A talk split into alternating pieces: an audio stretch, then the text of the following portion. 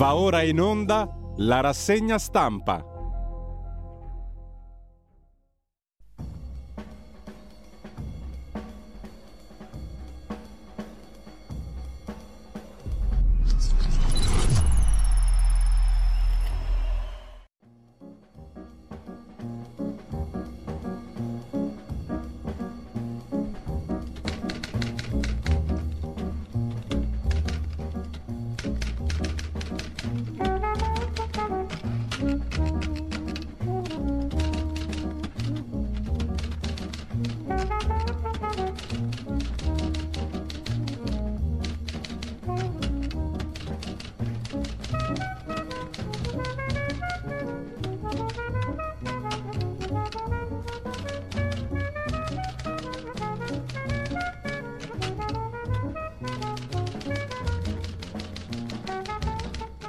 Un cordiale buongiorno a tutte le ascoltatrici e a tutti gli ascoltatori da Giulio Cainarca. Ben trovati all'appuntamento con la rassegna stampa.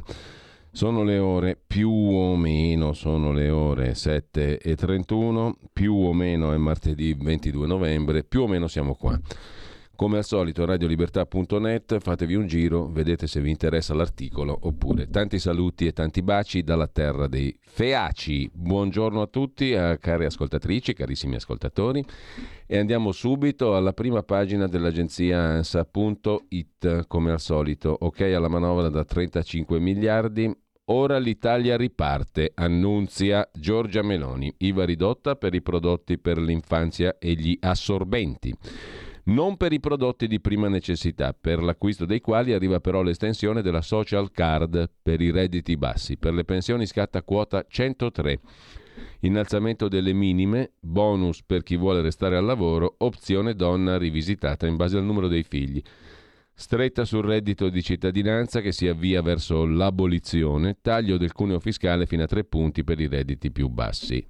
Conferenza stampa di Giorgia Meloni alle 10, scrive l'agenzia, se noi terremo il faretto puntato in quella direzione. Una manovra coraggiosa, sostiene i cittadini, ha detto Giorgia Meloni parlando della legge di bilancio appena approvata. L'importante e coraggiosa manovra economica a sostegno dei cittadini, l'Italia torna a correre. E poi appunto quota 103, fa il focus l'agenzia ANSA in prima pagina sulle pensioni. Opzione donna in base ai figli, da taglio della perequazione, possibili risparmi fino a 3 miliardi. Quota 103 cosa significa? Almeno 62 anni di età più 41 di contributi, stretta sulle pensioni più alte, ipotesi di riduzione del recupero dell'inflazione su un intero valore, pensioni oltre i 2.621 euro, risparmio 1,5 miliardi di euro, da 2097 3 miliardi di risparmio, tagli sulle parti eccetera, insomma in poche parole ipotesi di riduzione del recupero dell'inflazione per le pensioni più alte, oltre i 2.097 euro, mentre anche qui vedremo meglio dopo. Intanto migranti, dalla Commissione europea un piano di azione in 20 punti, il ministro dell'interno italiano Piantedosi si dice soddisfatto perché il piano mette al centro il tema della gestione dei flussi migratori con ricollocamenti e salvataggi. Anche su questo saremo più precisi approfondendo gli articoli relativi al piano europeo per la gestione dell'immigrazione. Biden grazia 2 tacchini per il Thanksgiving, il presidente ironizza sulle elezioni di midterm, l'unica onda rossa sarà la salsa di mirtilli, dice il presidente degli Stati Uniti. I mondiali di calcio, Inghilterra-Iran, gli iraniani non cantano l'inno. I tifosi insultano gli atleti in campo, ma c'è anche una parte del pubblico che manifesta in senso contrario mostrando cartelli con la scritta Freedom for Iran. Kiev al buio, salta il piano energia, l'Organizzazione Mondiale della Sanità lancia l'allarme freddo. Con l'inverno milioni di persone rischiano la vita. Mosca bombarda Kherson e l'est dell'Ucraina, reciproche invece le accuse con l'Ucraina per le esplosioni vicino ai reattori della centrale nucleare di Zaporizhia. Confermate le condanne per l'omicidio di Desiree Mariottini, 16enne, originaria di Cisterna di Latina, ammazzata il 19 ottobre per un mix di droghe e violentata nel quartiere San Lorenzo a Roma. La madre dice sono mostri, restino dietro le sbarre. Confermate anche in appello le condanne a 2 ergastoli e a 27 e 24 anni e mezzo per i 4 imputati, 2 senegalesi, un nigeriano e un ghanese responsabili per la morte di Desiree Mariottini, 16enne. Sciopero all'ex Ilva, a Taranto anche presidio e corteo, e poi la proposta del ministro per l'istruzione e il merito, Valditara, lavori socialmente utili per gli alunni violenti. Pronto un piano per gli alunni che non rispettano le regole e per i NEET, cioè coloro che non studiano, non fanno formazione, non lavorano, per la prossima legge di bilancio. I presidi dicono che i lavori socialmente utili per gli alunni violenti sono cose che si fanno da tempo. Per FLC-CGIL si tratta di una visione paternalistica. In arrivo piogge torrenziali, anche neve sopra i 1.000 e qualcosa metri, allerta in 9 regioni. Napoli si porta avanti per prudenza e ha già chiuso le scuole. Roma i parchi, marea eccezionale a Venezia. In arrivo piogge torrenziali, tenetevi forte. Mentre uccide l'ex e il nuovo compagno della donna e si suicida, è accaduto nel Veneziano, prima accoltella la coppia, poi si impicca, il tutto fra persone di origine albanese. E infine trovata l'auto di De Pau, l'omicida di Roma, adesso si pluriomicida di Roma, adesso si cerca l'arma. Terremoto in Indonesia, centinaia, forse migliaia di morti e di feriti, scrive l'agenzia ANSA in prima pagina. Adesso un attimo chiedo aiuto alla regia che mettiamo a posto le prime pagine dei quotidiani di oggi. Andiamo subito a vederle. Prime pagine che apriamo dei quotidiani con il solito Corriere della Sera. Il Corriere della Sera mette in apertura la manovra, naturalmente, la finanziaria, reddito e bollette. La manovra del governo con un'intervista al ministro dell'agricoltura e della sovranità alimentare Lollobrigida. Pesano le scarse risorse, mentre Conte promette andremo in piazza per difendere il reddito di cittadinanza. Dice il leader dei 5 Stelle, decontribuzione per le aziende che assumono gli under 35, IVA al 5% sui pannolini, tessera per la spesa a chi è in difficoltà, estesa la social card. Questo in sintesi, poi vedremo i dettagli. In pensione a 62 anni e taglio al cuneo fiscale, la guida ai provvedimenti, anche questa la vedremo dopo in dettaglio. Mentre a centropagina l'Iran porta la protesta al mondiale e il ministro Valditara, violenze a scuola, allievi ai lavori socialmente utili. Con ciò lasciamo la prima pagina del Corriere della Sera, andiamo a vedere il Domani di Carlo De Benedetti, che invece apre su un'altra questione. Meloni che manda al quotidiano Domani, manda a processo il quotidiano Domani. Il potere, scrive Emiliano Fittipaldi, attacca la stampa libera dopo il caso di Roberto Saviano. La Premier ottiene anche il rinvio a giudizio dei giornalisti di Domani. La leader è infastidita da un articolo su un verbale di Arcuri che ha citato lei e il neodeputato di Fratelli d'Italia, Pietrella. Da Palazzo Chigi, Renzi, Gentiloni o Conte non hanno mai querelato, scrive Domani in prima pagina. Dopo Saviano, la presidente Meloni manda a processo anche Domani. I magistrati della Procura di Roma hanno ottenuto dal giudice delle indagini preliminari il rinvio a giudizio di chi vi scrive, Emiliano Fittipaldi, e del direttore di questa testata, vale a dire Stefano Feltri, accusati di avere diffamato la Premier in un articolo di un anno fa, cosa che per il resto ci sta. Uno può scrivere e può subire un processo per diffamazione, è normalissimo facendo questo lavoro. In ogni caso, e oltretutto qui c'è un giudice delle indagini preliminari che ha detto sì, vi rinviamo a giudizio. Quello della leader di Fratelli d'Italia è un cambio di passo rispetto ai presidenti del Consiglio che l'hanno preceduta, scrive Domani. Nonostante inchieste giornalistiche e accuse durissime della stampa, né Conte, né Gentiloni, né Renzi hanno mai querelato né portato avanti processi contro i media quando sedevano a Palazzo Chigi. E questo in effetti è un altro discorso. Per un rispetto della libertà di stampa e per lo squilibrio tra l'enorme influenza di un premier e della sua maggioranza e i compiti di controllo che dovrebbe avere il quarto potere, i cani da guardia della stampa. Meloni sembra invece voler colpirne pochi per educare gli altri. Rispetto alla querel con Saviano, la vicenda di Domani è più complessa. Saviano in TV ha detto che Meloni e Salvini erano dei bastardi sulla questione migranti. Per quanto riguarda il Domani, invece, l'articolo che Meloni non ha gradito è dell'ottobre del 21, quando Giorgia Meloni non era premier, va detto, e dava conto di alcuni verbali di Domenico Arcuri, ex commissario straordinario emergenza Covid, il quale, sentito dai PM romani che lo indagano per abuso d'ufficio sulla compravendita di un'enorme partita di mascherine dalla Cina, aveva deciso l'Arcuri di difendersi, facendo nomi di alcuni parlamentari che lo avrebbero contattato per promuovere soggetti o imprese che, a parere di Arcuri, vendevano mascherine a condizioni largamente meno vantaggiose di quelle proposte dall'imprenditore Mario Benotti, anche lui indagato con Arcuri. Ai magistrati Arcuri fa il nome dell'allora senatore di Forza Italia Massimo Mallegni, il neo senatore di Fratelli d'Italia Lucio Malan, l'ex deputato renziano Mattia Mor. Poi l'ex commissario Arcuri aggiunge: l'onorevole Giorgia Meloni il 22 e il 27 marzo è in copia all'offerta di tale Pietrella per mascherine chirurgiche con richiesta di anticipo del 50% e costo del trasporto a carico del governo italiano, offerta mai presa in considerazione. Domani, letto il verbale, cerca di capirci di più e scopre che Meloni aveva telefonato ad Arcuri prima che l'amico mandasse la mail alla struttura del commissario. L'amico è il Pietrella. Insomma, sintetizziamo nel pezzo, Arcuri dice a verbale che la leader di Fratelli d'Italia avrebbe raccomandato un'offerta di terzi, dove i terzi sono l'imprenditore, quel tal Pietrella, giusto appunto, che offre mascherine ad Arcuri. Meloni, il giorno dopo la pubblicazione, annuncia querela contro Domani, colpevole di aver volutamente travisato le dichiarazioni di Arcuri ai pubblici ministeri. Meloni conferma però di averlo davvero chiamato dopo essere stata contattata dal Pietrella e non nega di essere stata in copia nelle mail dell'allora commissario. Dov'è la diffamazione? Nella parola raccomandazione. Il famoso amico di Meloni chi è? È il presidente di Confartigianato Moda, azienda del tessile che voleva aiutare, spiega lei. La querela viene depositata il giorno dopo a firma di Meloni e del suo avvocato, l'attuale sottosegretario alla giustizia Andrea Del Mastro delle Vedove. Anche Meloni, come Berlusconi, ha piazzato al Ministero di Giustizia i suoi avvocati difensori. Meloni spiega come non ci sia corrispondenza esatta tra le parole del verbale e quanto scritto da Domani.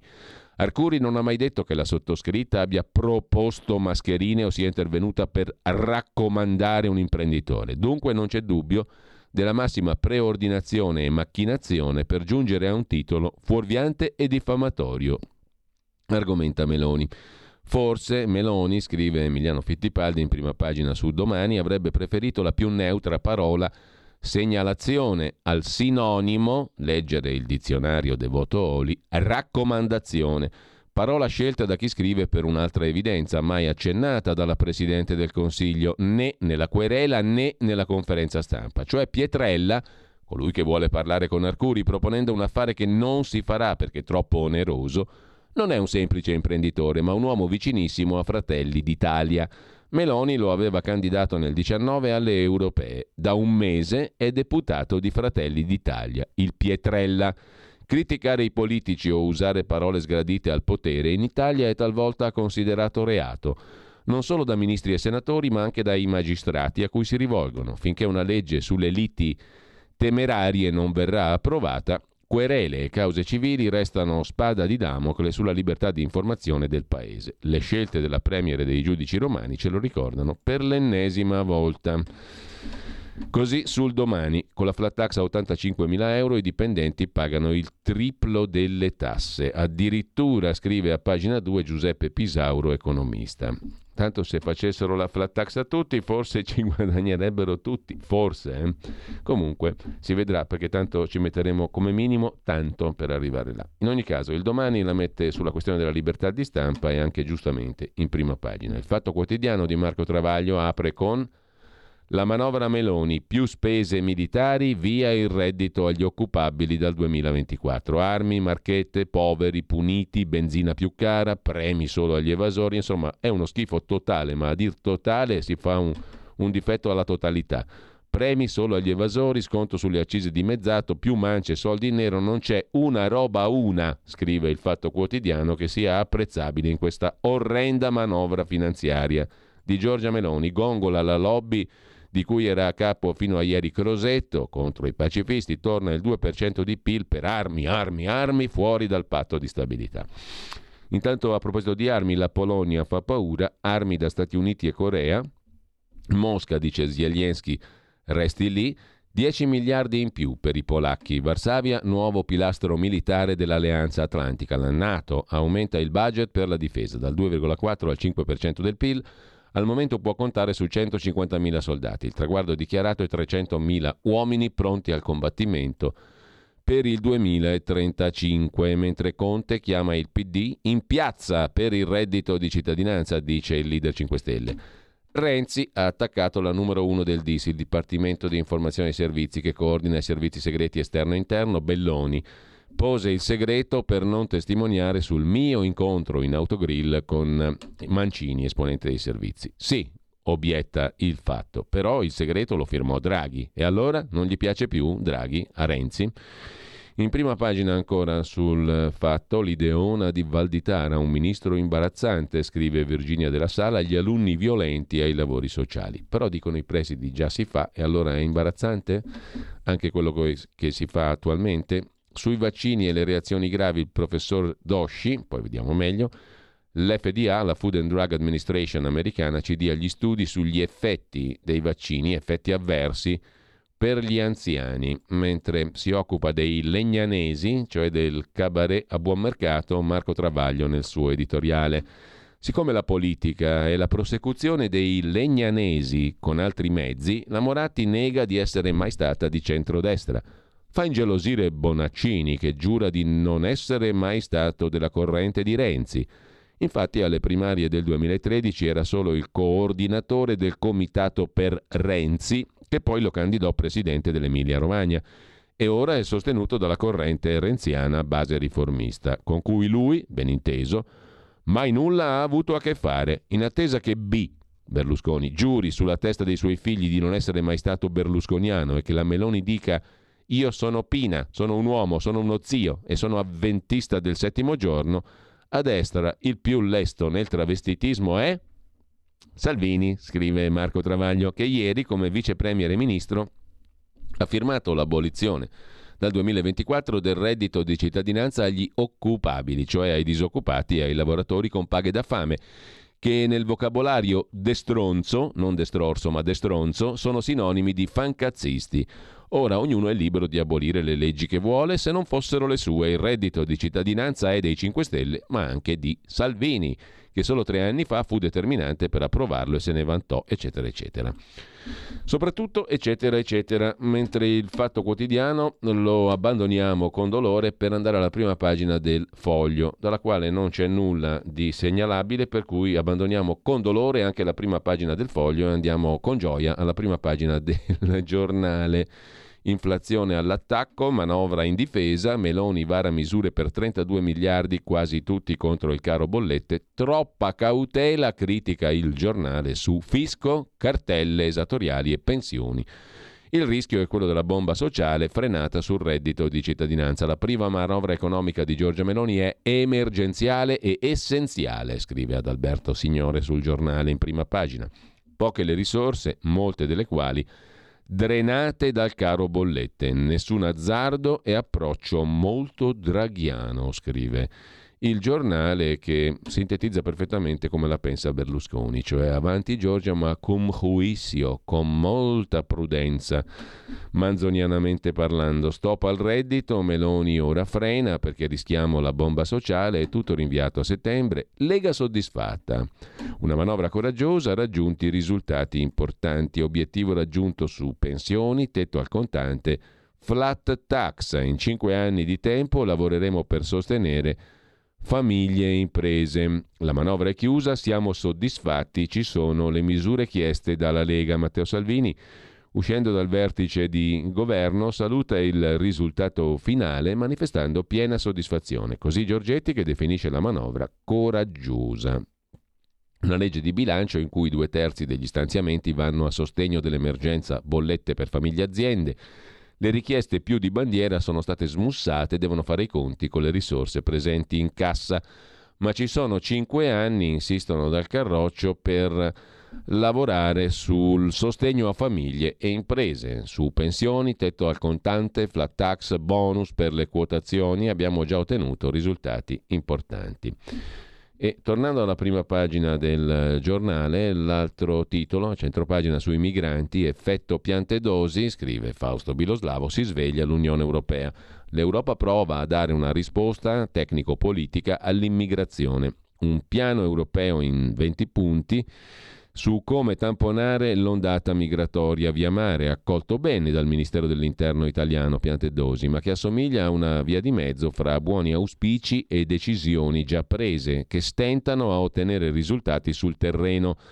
È scettico Biloslavo. La commissaria europea agli affari interni Ylva Johansson ha sottolineato che il focus è sul Mediterraneo centrale. Gli ultimi eventi confermano una situazione insostenibile con un aumento del 50% in più rispetto all'anno scorso. Insomma, tutte belle parole, buoni auspici, decisioni già prese, nulla di fatto nella sostanza.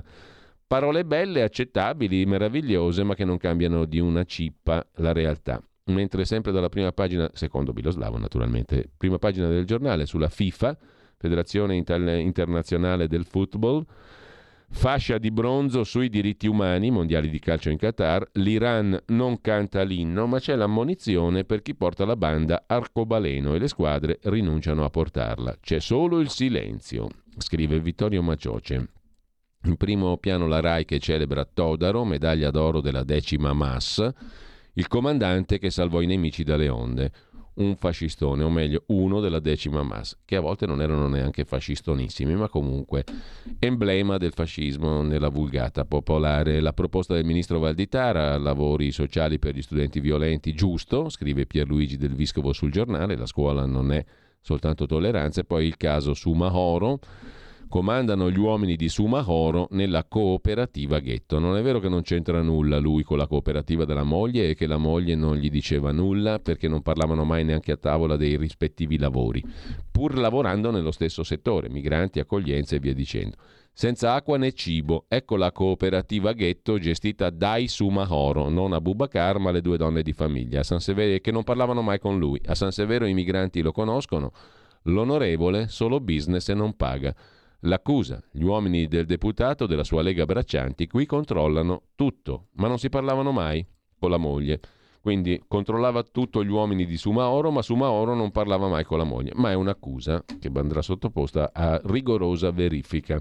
Dal giornale al Mattino di Napoli, la prima pagina di oggi, è sul reddito di cittadinanza, arriva la stretta, via libera del Consiglio dei Ministri, sussidio per altri 8 mesi a chi può lavorare. Poi arriverà lo stop, pensioni minime a 600 euro, decontribuzione per gli under 35, su pane e latte resta l'IVA. E poi l'altro tema in primissimo piano, l'autonomia, la sfida di De Luca a Calderoli. C'è una sola Italia, si è accorto della Campania, sono commosso, ironizza De Luca dopo che Calderoli, oggi rileggiamo l'intervista di ieri di Calderoli al Corriere della Sera, si è occupato appunto Calderoli di De Luca, i punti in comune e le differenze tra le due bozze.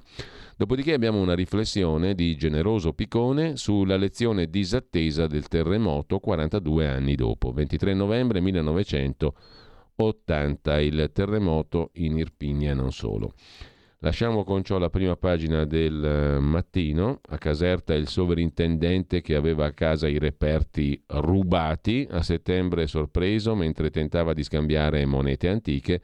La posizione di Mario Pagano, sovrintendente di archeologia, Caserta e Benevento, finito ai domiciliari per ricettazione di beni culturali. Al sovrintendente sequestrati antichi volumi rubati, scrive Il Mattino in prima pagina. Dal Mattino al Messaggero di Roma, il confratello caltagironiano, reddito solo per 8 mesi, il titolo d'apertura, e poi bufera sulla FIFA per il no alla fascia in favore dei gay. Una fascia con la scritta One Love e i colori dell'arcobaleno, simbolo della lotta contro le discriminazioni sessuali. La fascia ha messo a nudo cos'è davvero la FIFA, la federazione del football, e l'aria che tira in questo mondiale. Se ne scoprono tutti di più adesso.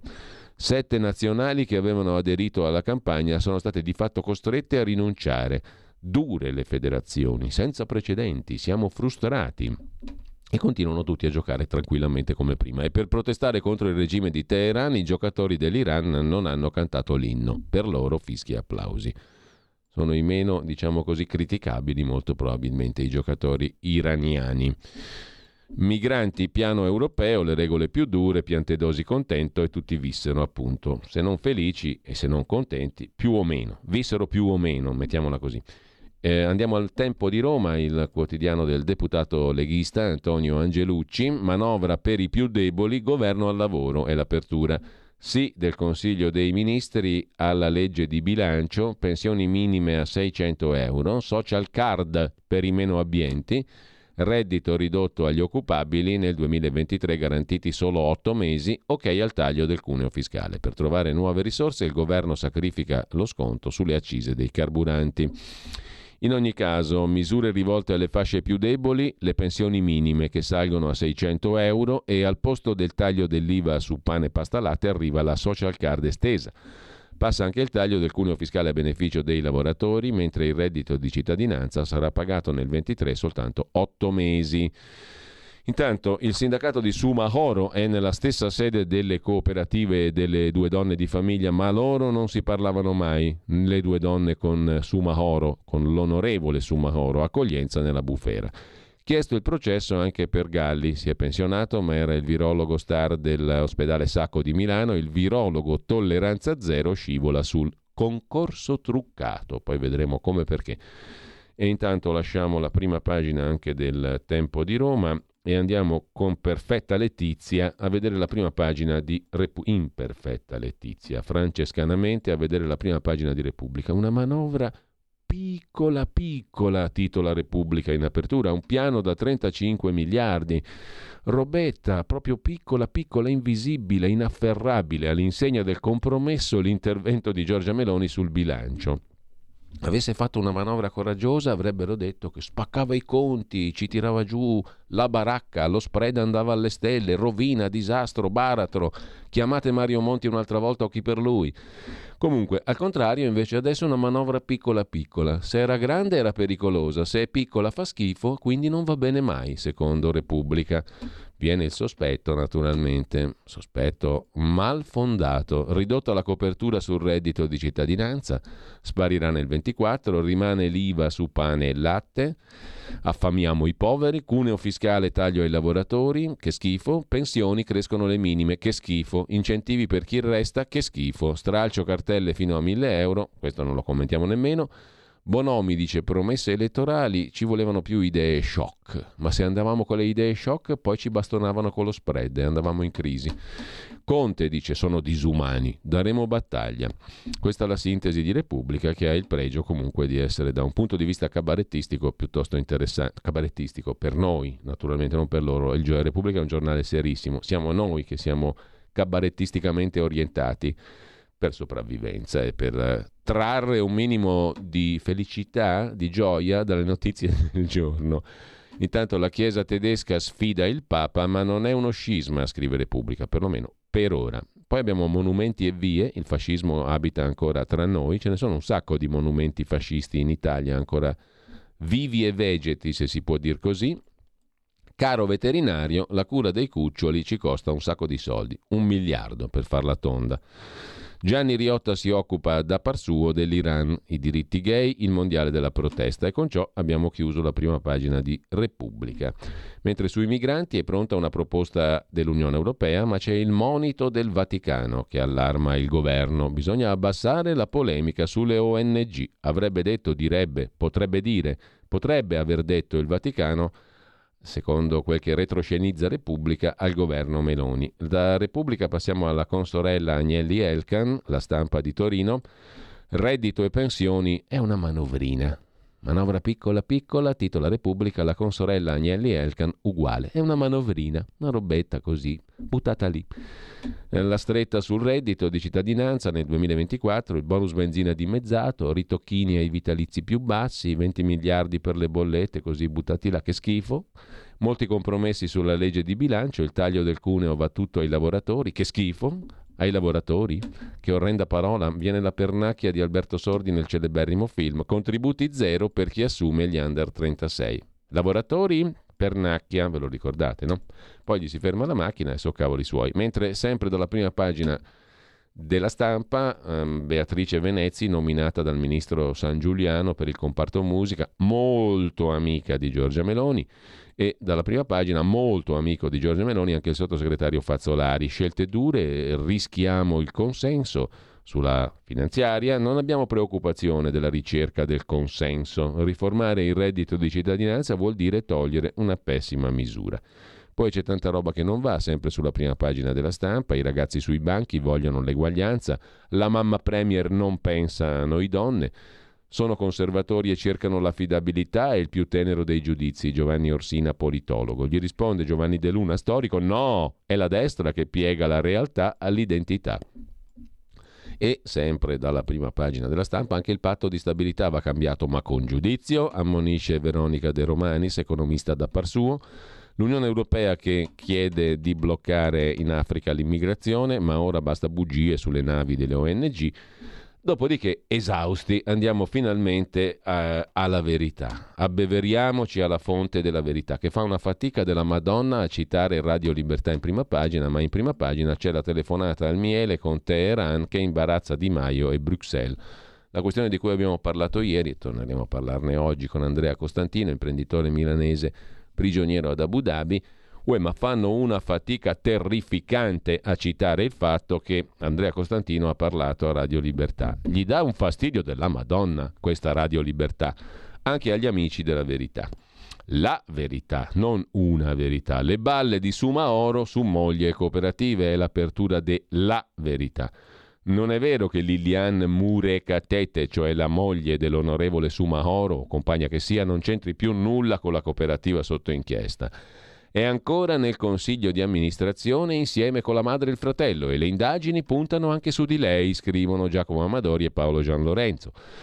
Con debiti per oltre 2 milioni di euro, questi qui si davano stipendi da 100.000 euro all'anno. Del resto le borse di Louis Vuitton e la bella vita, documentata su Instagram della signora Soumahoro, costano. Bonifici dall'Africa, richieste di fatture false per pagare gli arretrati ai dipendenti. Il deputato del PD imperversa sui giornali e in TV, ma non la racconta giusta. L'inchiesta della Procura di Latina sulla cooperativa Caribou e sul consorzio AID, senza la S, Agenzia per l'inclusione e i diritti, prosegue e si sta concentrando sul consiglio di amministrazione della cooperativa, in gravi difficoltà economiche, nonostante solo nel 2021 abbia incassato, udite udite, 2.500.000 euro di commesse dalle pubbliche amministrazioni. 10 milioni anche in anni passati, quando c'era il ben godi dell'accoglienza e a gogò, e gli immigrati rendevano più della droga, come disse colui. Domenica il parlamentare dell'alleanza Verdi e Sinistra, Abubakar Soumahoro, ha dichiarato sui social: mia moglie è disoccupata, è iscritta all'INPS, non possiede allo Stato alcuna cooperativa, piangendo naturalmente, e ha aggiunto: parlate con mia suocera che è l'uomo di famiglia, chiedete a lei che è proprietaria della sua coop. E quando David Parenzo, e scusate se è poco, gli ha fatto notare che la compagna risulterebbe ancora dentro al CDA della Caribou, il parlamentare ha svicolato. In effetti alla Camera, scrive La Verità, Camera di Commercio non dei deputati, perché lì siede il Soumahoro, alla Camera di Commercio invece la moglie del Soumahoro, Lilian Murekatete, è indicata come consigliera di amministrazione in carica. Moglie di Soumahoro ancora nel CDA. Guardate che bel donnone che è invece la suocera. L'inchiesta ora punta anche su di lei. Oggi le verifiche degli ispettori del Ministero delle Imprese. Stipendi d'oro anche al cognato del deputato. Sono tutti belli grassi, a parte l'onorevole Soumahoro che è in linea, è in forma, ma gli altri sono tutta gente che ti dà l'idea che magna, si fa per dire naturalmente, sempre per scherzare. Sia chiaro, perché sennò bisogna andare con l'avvocato penalista a ogni piesso spinto. Lo stiamo dicendo con simpatia, sono belli ciccioni, nel senso che scoppiano di salute costoro. Il bilancio 2021 della cooperativa riporta 2,5 milioni di contributi statali. Ciumbia, nei conti societari della Caribou si è aperta una voragine debitoria, scrive La Verità in primissima pagina, ed è il pezzo di apertura sulle Soumahorate delle donne di famiglia dell'onorevole Soumahoro. Intanto, sempre dalla Verità, andiamo a vedere gli altri titoli. C'è il volto pensoso e anche sorridente, peraltro, del professor Galli, la virostar del sacco, chiesto il processo per lui, esami truccati. all'università. Se ne occupa, come sempre in maniera ineccepibile, Fabio Amendolara sui concorsi. Galli pontificava all'università, ha chiesto il rinvio a giudizio. I PM vogliono processare l'infettivologo Star. È accusato di turbativa d'asta e falso per aver pilotato una selezione. Per la concorsopoli del Sacco di Milano, la procura ha chiesto di rinviare a giudizio il regista di un presunto condizionamento di un concorso per professore associato alla statale. Il regista del presunto condizionamento del concorso, cioè del taroccamento concorsuale, è l'infettivologo televisivo Massimo Galli, che è indagato per turbativa d'asta e falso. Il perno dell'accusa è la procedura che avrebbe favorito, attraverso l'azzeramento sistematico della volontà collegiale, un collega del professor Galli, Agostino Riva, anche lui indagato, penalizzando un altro partecipante, Massimo Puoti del Niguarda, che secondo l'accusa sarebbe stato molto più titolato, scrive La Verità in prima pagina. A centropagina medici schedati, Schillaci se ne lava le mani, denunzia Alessandro Rico, il ministro lascia carta bianca da SL e ordini dei medici che vessano i colleghi non vaccinati tornati in servizio. Silenzio del governo anche sulla vicenda del convegno in cui il Politecnico di Torino, al quale il Politecnico di Torino ha levato il patrocinio. Di che si occupa il direttore della Verità, non una verità, La Verità, Maurizio Belpietro, anziché sparare accuse a vanvera, chiarisca il signor Soumahoro, invece di fare video show fasulli per Bacco, avere una moglie che se ne va in giro vestita con abiti di lusso e ostenta un set di valigie Vuitton, occhialoni leopardati, sciarpe Fendi e gioielli luccicanti, non è reato, scrive il direttorissimo. Ognuno ha diritto di agghindarsi come gli pare e di avere un guardaroba superfirmato, se lo desidera. Il problema è che l'outfit della consorte stride se ci si atteggia a paladini dei migranti e soprattutto se la signora guida una cooperativa che invece di dar lavoro agli extracomunitari deve dare loro 400.000 euro di stipendi arretrati. Non vogliamo seppellire nessuno, ma le lacrime finte non assolvono. Non c'è reato a sfoggiare sui social vestiti e accessori di moda come fa la moglie dell'onorevole Soumahoro, a patto che non si abbiano debiti verso i dipendenti. Le conseguenze politiche sono evidenti e bisogna prenderne atto. Sermoneggia giustamente il direttore della Verità. Mentre trasformano la decima Mas in una ONG nel film con Pierfrancesco Favino, criticato dal punto di vista cinematografico e non solo, ideologico, da Francesco Borgonovo. Il film Il Comandante si racconta del fascio Todaro scambiato per Carola Rackete. Il film Il Comandante celebra finalmente un vero eroe italiano, il sommergibilista della decima Mas, che seppe essere umano anche col nemico. Peccato che la pellicola sia anticipata da una campagna stampa ideologica pro ONG, pro immigrazione. Così in prima pagina e poi nelle pagine interne il vice direttore della Verità Borgonovo, mentre c'è questa questione di un comunicato dell'Iran che imbarazza l'ex ministro degli esteri Luigi Di Maio, oggi in corsa per fare l'inviato europeo nel Golfo Persico. Se ne occupa Alessandro Darold.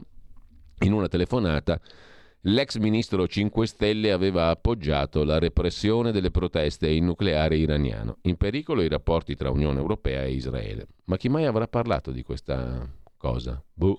L'avete sentito? Qualcuno ha sentito parlare di questa vicenda? Una telefonata con Teheran che imbarazza Di Maio e Bruxelles? Chi ne ha parlato? Non ne ho la minima idea. Chi lo sa? Vabbè, fa niente. Comunque ne ha parlato qualcuno e la Verità lo mette in prima pagina. Mentre sempre dalla prima pagina della Verità il caro bollette che toglie energia alla prima manovra della Meloni. Carlo Cambi che si occupa della notizia che abbiamo dato ieri in evidenza, ok alla carne sintetica dagli Stati Uniti, e l'Unione Europea vuole fare lo stesso per difendere l'ambiente. A pagina 16 c'è l'imperdibile articolo di Carlo Cambi su questa questione. L'Europa insiste sulla carne sintetica, una abbuffata. La miseria, adesso cosa è successo qua? Un attimo solo, perché ci facciamo gli affarazzi nostri in diretta, cioè ci salviamo questo bell'articolo di Carlo Cambi nella nostra memoria, salvatelo anche voi, l'Europa insiste sulla carne sintetica, una buffata che varrà, attenzione perché questo è business oltre che antropologia, una abbuffata che varrà 300 miliardi di euro. Gli Stati Uniti hanno detto sì e ora un finto mix di ambientalismo e tutela, tra molte virgolette, della salute potrebbe portare entro 3 anni alla vendita anche in Unione Europea di cibi nati in laboratorio, idea su cui l'Italia si è già messa di traverso. Il fronte contrario coinvolge anche Francia e Olanda, dove si alleva la maggior quantità di bestiame del continente. Il ministro dell'Agricoltura Lollobrigida ha detto che il governo italiano si oppone ad alimenti artificiali. Contrasteremo in ogni sede queste produzioni. Il paradosso, scrive Carlo Cambi sulla Verità, è che mentre la Food and Drug Administration americana dà il via libera alla carne sintetica non eccependo su un pollo prodotto in laboratorio, l'India, dove la religione indù impone il rispetto delle vacche sacre, fa togliere, d'accordo con Nuova Zelanda e Kenya, dal rapporto IPCC, gruppo intergovernativo dell'ONU sul cambiamento climatico, ogni riferimento al menù vegano. Il documento a corredo della COP27 evocava la necessità di dieta a base vegetale. Dopo il no di indiani, kenioti e neozelandesi l'hanno riscritto. Un problema per i sostenitori della carne sintetica, che vogliono cancellare gli allevamenti per impedire le emissioni di metano degli animali. Mentre scrive Giorgio Gandola, e si chiude qui la prima pagina della Verità, il calcio europeo si inginocchia al volere del Qatar. La FIFA minaccia cartellini per le fasce da capitano arcobaleno, tutte le squadre si tirano indietro, solo l'Iran sfida il suo regime. Andiamo a vedere anche la prima pagina di Libero, quotidiano diretto da Alessandro Sallusti, apre con un argomento principale: buon lavoro Fannulloni, prima stretta sul reddito di cittadinanza, pronta la manovra, ultimi 8 mesi di assegni per tutti, poi basta. Su le pensioni minime, giù le tasse, taglia all'IVA. La strada giusta, commenta Alessandro Sallusti in prima pagina. I dettagli li sapremo oggi, conferenza stampa alle 10, terremo d'occhio naturalmente la conferenza stampa del governo. Sulla finanziaria, su Libero, intervista al giuslavorista Pietro Ichino: è giusto correggere i sussidi come il reddito di cittadinanza, rischiano di essere trappole. Poi una strana proposta, la commenta Vittorio Feltri: in chiesa 2 volte da sposo, voglio i miei 40.000 euro. Una proposta di legge che farà la fine del rat, come si dice in Lombardia, la fine del topo, cioè non vedrà mai la luce quella sui 20.000 euro di matrimonio, per i matrimoni. Strani affari della Lady Soumahoro, torna sul pezzo Tommaso Montesano, che ieri documentava lo sfoggio di grandi firme della signora Soumahoro, prima della cooperativa i casting per una casa di moda afro. Kei Mare 2018, laddove 2018 è l'anno di lancio della collezione di costumi, parei e caffetani proprio alla vigilia della stagione estiva. Stilista d'eccezione Lilian Murekatete, la moglie di Abubakar Soumahoro, fresca di nomina come consigliere della cooperativa sociale Caribou, impegnata nei servizi di accoglienza dei migranti, scrive Libero in prima pagina, nella... e adesso ci arriviamo un attimo solo, nella provincia di Latina, quella stessa Caribou che oggi col consorzio AID, senza la S, dove risultano amministratori la cognata e la suocera del deputato Soumahoro, estraneo ai fatti egli colui, è sotto accertamenti però la stessa Caribou e il consorzio AID da parte della Procura di Latina per irregolarità gestionali. Creatrice di moda afro, wedding planner, e non c'è niente di male, peraltro, ecco tutte le attività di Lady Soumahoro. E i migranti aspettano. La moglie del deputato della sinistra, consigliera della COP sotto inchiesta, ha una passione per le griffe. Nel 2018 ha lanciato un suo marchio. Su questo non si vede quale sia il problema, quale sia l'iscandalo. I compagni iniziano a scaricare Abubakar Soumahoro. Oggi il Corriere racconta con Goffredo Buccini che la moglie di Angelo Bonelli, che lo ha fatto eleggere in Parlamento, è molto incazzata e anche lui comincia a porsi delle domande, il Bonelli.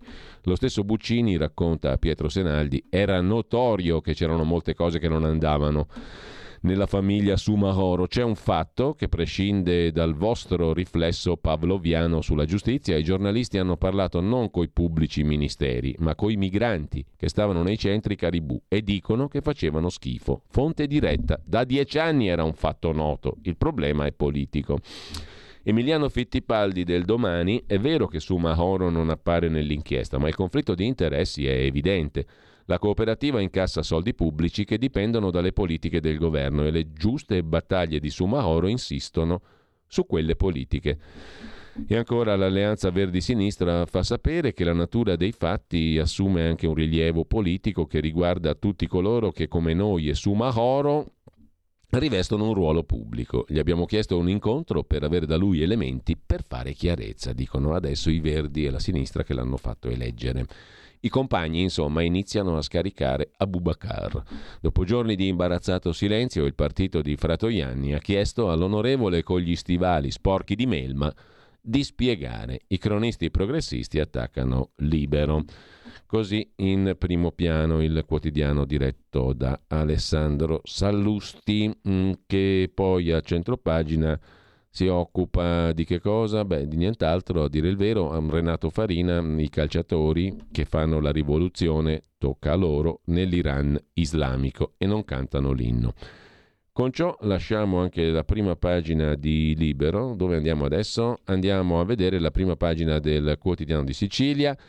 Giustizia più equa, primo passo della Corte Costituzionale, risarcire chi è stato condannato per errore. Il danno alla reputazione e all'onore va risarcito non solo nei casi di ingiusta detenzione. Così sul Quotidiano di Sicilia in apertura, mentre il direttore e fondatore Carlo Alberto Tregua nell'editoriale si occupa dell'assistenzialismo. È un metadone sociale, Pantalone paga per tutti. Rimanendo al primo piano del Quotidiano di Sicilia, pagina 2, prende la parola il leghista Figuccia, assemblea regionale della Sicilia, che riaccende i riflettori sull'emergenza rifiuti. Subito i termovalorizzatori, basta con le ipocrisie, irresponsabile il no agli impianti che ha ridotto la Sicilia a una grande discarica, dice il deputato leghista all'assemblea regionale siciliana. Imprese agricole sempre più al femminile, al governo chiediamo maggiori risorse, dice Pina Terenzi, pagina 3 del Quotidiano di Sicilia, presidente dell'associazione Donne in Campo della CIA Agricoltura. E con questo vi risegnalo l'inchiesta d'apertura del Quotidiano di Sicilia sulla questione della giustizia, risarcimenti e diritti inviolabili. Risarcire chi è stato condannato per errore, finalmente un primo passo verso una giustizia più equa. Andiamo a vedere anche la prima pagina del Manifesto, una manovra che scontenta tutti, la finanziaria, e poi stadio di diritto. Al mondiale dei diritti calpestati, i calciatori dell'Iran non cantano l'inno nazionale in solidarietà con le proteste nel loro paese. Una ribellione che potrebbe costare loro cara. Senza coraggio invece la FIFA, che vieta alle squadre di indossare la fascia arcobaleno dell'orgoglio gay. Il Riformista ha le idee chiare con Iuri Maria Prado e con il suo direttore Piero Sansonetti. Sapete perché tutti linciano, addirittura che verbo, linciano Soumahoro? Semplice, perché è negro. La caccia è a testate unificate, scrive il Riformista. E poi c'è la manovra che non va, sotto le bollette niente. Bollette meglio tutelati, ovvero coloro che hanno il contratto non di libero mercato. Dal mercato gas e luce sono quasi scomparse le offerte a tasso fisso, erano il 64% del totale fino a fine 2021, oggi sono appena il 5%, scrive Verità e Affari. Quelle rimaste hanno comunque tariffe molto alte, mentre le tariffe variabili sono indicizzate all'inflazione. Per non finire in trappola bisogna controllare molto bene i parametri di indicizzazione. Nel complesso, in un anno, le offerte elettriche sul mercato libero sono cresciute del 329% contro il 91% in termini di prezzo, naturalmente, dell'energia rispetto al mercato tutelato. Prezzi esplosi nel mercato libero, sia su gas che luce. Con le offerte variabili si rischia di finire in una trappola. Meglio il mercato tutelato, che è stato prorogato, se non sbaglio, fino a fine 2024. TikTok invece assume, tutte le big tech licenziano, il social cinese TikTok cerca 3.000 ingegneri, scrive Verità e Affari. Italia Oggi apre la sua prima pagina con l'alleggerimento degli alert fiscali. Oltre allo sconto sanzioni sugli omessi versamenti, arrivano sgravi per la compliance tributaria, un altro rinvio per sugar e plastic tax, tassate le cripto con sanatoria. Per tutte queste novità fiscali che interessano non pochi professionisti e imprenditori, pagina 24 di Italia Oggi. Per le questioni più generali, il pezzo di Tino Oldani sugli aiuti di Stato, la Unione Europea e la Germania cambiano idea, ora è Scholz, il cancelliere tedesco, a spingere l'Unione Europea a imitare gli Stati Uniti con forti sussidi alle imprese verdi. E poi c'è una curiosa notizia sulle alte tecnologie in prima pagina su Italia Oggi. Arriva il supercomputer da 250 milioni di miliardi di operazioni in un secondo, come il nostro cervello. Il supercervellone entra in funzione e riuscirà a realizzare quanto fino a poco tempo fa sembrava fantascientifico, cioè 250 milioni di miliardi di operazioni al secondo. Si chiama Leonardo, è uno dei 5 computer più potenti al mondo. Il cuore di questa capitale europea del calcolo, nell'ex manifattura tabacchi di Bologna, è il Cineca, consorzio interuniversitario di 96 enti pubblici. Grazie al maxi computer, installato col supporto strategico della francese Atos e della statunitense Nvidia, sarà inaugurato dal Presidente della Repubblica il 24 novembre. Questo del Cineca diventerà il maggior centro di calcolo in tutta Europa. Nel frattempo il gruppo Amadori, quello dei polli, assume 700 lavoratori perché c'è un boom di consumo di carne di pollastro, di carne avicola. Diritto e rovescio, il corsivo di prima pagina su Italia Oggi, si occupa della proposta di legge per l'erogazione di un bonus fiscale fino a 20.000 euro per sostenere le spese della cerimonia nuziale a chi si sposa in chiesa.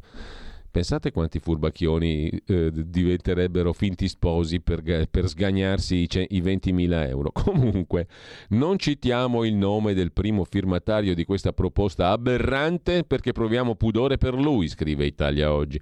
Vuol dire che egli, pur facendo parte della Camera dei Deputati, non conosce neanche le basi più elementari della nostra Costituzione, visto che la Costituzione non ammette cittadini discriminati in base alle loro appartenenze religiose. Il bello, o meglio il tragico, è che i firmatari non si riducono al primo, ma sono ben 5, tutti della Lega. Ciò vuol dire che fra i leghisti non c'è solo un deputato stravagante, chiamiamolo così, ma sono una categoria. Il primo firmatario, tra l'altro, è recidivo. Aveva già tentato di far passare questa proposta nel 2019. Non c'era riuscito. Inevitabile che lo abbiano attaccato gli esponenti dell'opposizione, ma anche Maurizio Lupi, che fa pur parte della maggioranza, è cattolico convinto e ha dichiarato che si tratta di una proposta bislacca, che ovviamente non arriverà mai neanche all'anticamera dell'approvazione di legge. Intanto vediamo in primo piano, dopo aver visto le prime pagine e gli articoli del giorno. Su questo ci torniamo sopra tra poco con Andrea Costantino, che ieri a una radio, non so quale, non mi ricordo, ha parlato di una cosa che non ricordo bene, però la prima pagina della Verità la cita e poi c'è l'articolo a pagina 15. Le parole dolci di Di Maio all'Iran gelano l'Unione Europea. Un comunicato iraniano imbarazza l'ex ministro, in corsa per fare l'inviato europeo nel Golfo Persico. In una telefonata Giggino aveva appoggiato la Repubblica Islamica sulla repressione delle proteste sul nucleare, in pericolo i rapporti tra l'Unione Europea e Israele. Rispettiamo la sovranità e le leggi della Repubblica Islamica dell'Iran, siamo d'accordo con voi che rispondere alle richieste pacifiche delle persone è separato dal caos e dal terrorismo. Potrebbe essere il virgolettato del presidente russo Putin per commentare la repressione dura che il governo iraniano sta portando avanti da ormai più di 2 mesi contro la popolazione. Invece sono parole di solidarietà che il 5 ottobre scorso l'ex ministro degli esteri Di Maio aveva espresso in una telefonata al ministro degli esteri iraniano Hossein Amir Abdollahian. A riportarlo è una nota ufficiale dell'Iran, facilmente rintracciabile sul sito del governo di Ebrahim Raisi. La Farnesina non ha mai smentito questa ricostruzione. Di Maio continua a restare in silenzio dopo la sconfitta elettorale. Ne ha parlato qualcuno ieri in una radio, ma non mi ricordo bene di chi si tratta. In ogni caso ne riparleremo dopo con qualcuno che parlerà in una radio che non mi ricordo come si chiama. In ogni caso andiamo avanti e andiamo a vedere anche, a proposito di mondiali in Qatar, vi segnalo il pezzo di Edoardo Montolli, uno dei meglio scritti sulla questione della festa dello sport, e il titolo del pezzo pubblicato su Cronaca Vera e su fronte del blog.it: nella patria delle violazioni del diritto.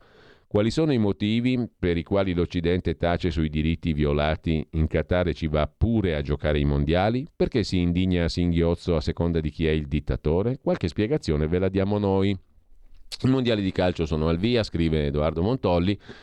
Il fatto che si giochi d'inverno non costituisce l'unica anomalia dell'edizione dei mondiali. Si gioca in Qatar, nei nuovi stadi che grondano del sangue di qualcosa di almeno 6.500 lavoratori migranti morti per costruirli, trattati come schiavi. Lo raccontò lo scorso anno il Guardian britannico.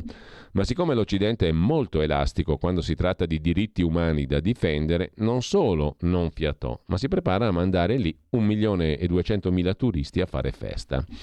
In questa culla del diritto è in vigore la Sharia, la legge islamica. Tra le perle del codice penale, fustigazione per rapporti sessuali illeciti, pena di morte per apostasia, cioè l'abbandono della religione, e già che c'erano dal 2014 flagellazione e lapidazione. 6 anni fa il Sun britannico raccontò il caso di una donna che aveva denunciato uno stupro di gruppo dopo che era stata drogata in un locale. Fu condannata a 1 anno di carcere per sesso fuori dal matrimonio.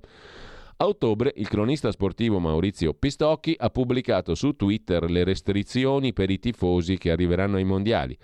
Saranno vietati alcol, omosessualità, abbigliamento indecente, volgarità, comportamenti non rispettosi nei luoghi di culto, ascoltare musica e parlare a voce alta, incontrarsi con persone dell'altro sesso, foto senza autorizzazione. E ha commentato: benvenuti nel Medioevo. L'altra settimana uno degli ambasciatori qatariani della competizione, Khalid Salman, ha detto alla TV tedesca ZDF che l'omosessualità è un danno psichico, che è haram, cioè proibita, e che lui ha problemi nel far vedere ai bambini dei gay. Ed è stato esplicito: durante i mondiali di calcio arriveranno molte cose in Qatar. Parliamo dei gay. La cosa più importante è: tutti accetteranno che vengano nel nostro paese, ma loro dovranno accettare le nostre regole. Nel rapporto Amnesty 2021 si legge, nelle pagine dedicate al Qatar, che il relatore speciale Nazioni Unite sul razzismo ha sollevato preoccupazioni riguardo a forme strutturali di discriminazione razziale contro non cittadini qatarioti e ha invitato il governo a intraprendere misure urgenti per smantellare un sistema simile a quello delle caste, basato sulle origini nazionali, anche all'interno del settore privato. Sulle donne, scrive Amnesty, il gruppo di lavoro Nazioni Unite sulla detenzione arbitraria ha rilevato che le donne sotto i 25 anni in Qatar devono ottenere il permesso del tutore maschile per intraprendere attività quotidiane, firmare contratti, lasciare il paese. Ha affermato che alle donne viene impedito di lasciare la casa di famiglia senza il permesso del maschio, tutore legale, causando una privazione di fatto della libertà da parte delle loro famiglie. E poi, dopo 20 anni di interruzione, sono riprese le esecuzioni capitali. Il ritratto di una civiltà tra le più barbare del pianeta, commenta Montolli. Si tratta dello stesso rapporto di Amnesty in cui venivano denunciate in Ucraina impunità per i crimini di guerra, torture, sparizioni, violenze, tutte regolarmente avvenute anche per mano del governo del paladino dell'Occidente Zelensky, in carica dal 19. Solo che ci sono, per i campioni della democrazia da esportare, crimini e crimini, crimini da ignorare, crimini da additare urbi e torbi. Su chi è amico si tace. D'altra parte il Qatar vanta il secondo PIL pro capite più ricco al mondo dopo il Lussemburgo, è una delle patrie del gas naturale, esporta il petrolio per il 90% negli Stati Uniti, Gran Bretagna, Germania, Giappone. Dunque non è il caso di fare indignare l'opinione pubblica per i diritti civili calpestati, come avviene per l'Iran, dove invece si esulta per le sacrosante rivolte per l'omicidio di Mahsa Amini e per gli altri. La sostanziale differenza tra i due stati è che Teheran è invisa agli Stati Uniti e alla Gran Bretagna, dunque alla NATO. In Qatar ci sono le basi aeree dell'esercito americano-inglese, la più grande base militare del Medio Oriente, Al-Udeid, da dove partirono nel 2003 i jet per l'invasione dell'Iraq, più tardi quelli contro l'ISIS di al-Baghdadi. Invece di denunciarlo e sanzionarlo, celebriamo dunque in cotanto emirato la più grande di tutte le feste dello sport, colorata di rosso come il sangue di chi è morto costruendo gli stadi. Su Tempi vi segnalo, medesimo argomento, il pezzo di Piero Vietti, il mondiale in Qatar non poteva cominciare peggio, la delirante conferenza stampa di Infantino, FIFA. La birra vietata, gli spalti semivuoti, il Qatar inguardabile. In campo niente fasce arcobaleno al braccio dei capitani, la lotta per i diritti vale meno di un cartellino giallo. Sempre su Tempi poi c'è l'articolo di Rodolfo Casadei, l'unico diritto negato per cui nessuno protesta contro il Qatar qual è? Al paese organizzatore dei mondiali di calcio va di moda rinfacciare di tutto tranne il soffocamento della libertà religiosa, eppure ci sarebbe materia. Da uno stato modello a un altro, la Cina, il ministro degli esteri di Pechino ha parlato, lo riprende Eugenio Buzzetti sull'agenzia Italia Agi, la Cina è pronta a più investimenti e importazioni dall'Italia. Le nostre economie, ha detto il ministro degli esteri cinese, sono altamente complementari e la cooperazione tra le due parti è reciprocamente vantaggiosa e ha un enorme potenziale. Adesso ci fermiamo un attimo, anticipazioni veloci su qualcosa che accadrà qui a Radio Libertà e andrà in onda nella giornata e poi parliamo con qualcuno di qualcosa. Stai ascoltando Radio Libertà, la tua voce libera, senza filtri né censura. La tua radio.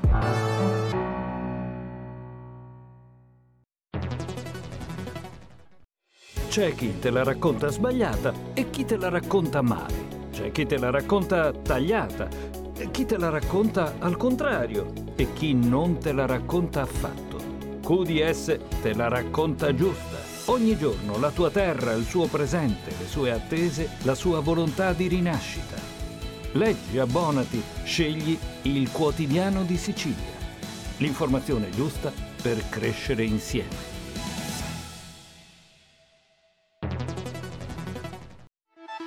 Stai ascoltando Radio Libertà, la tua voce libera, senza filtri né censure, la tua radio.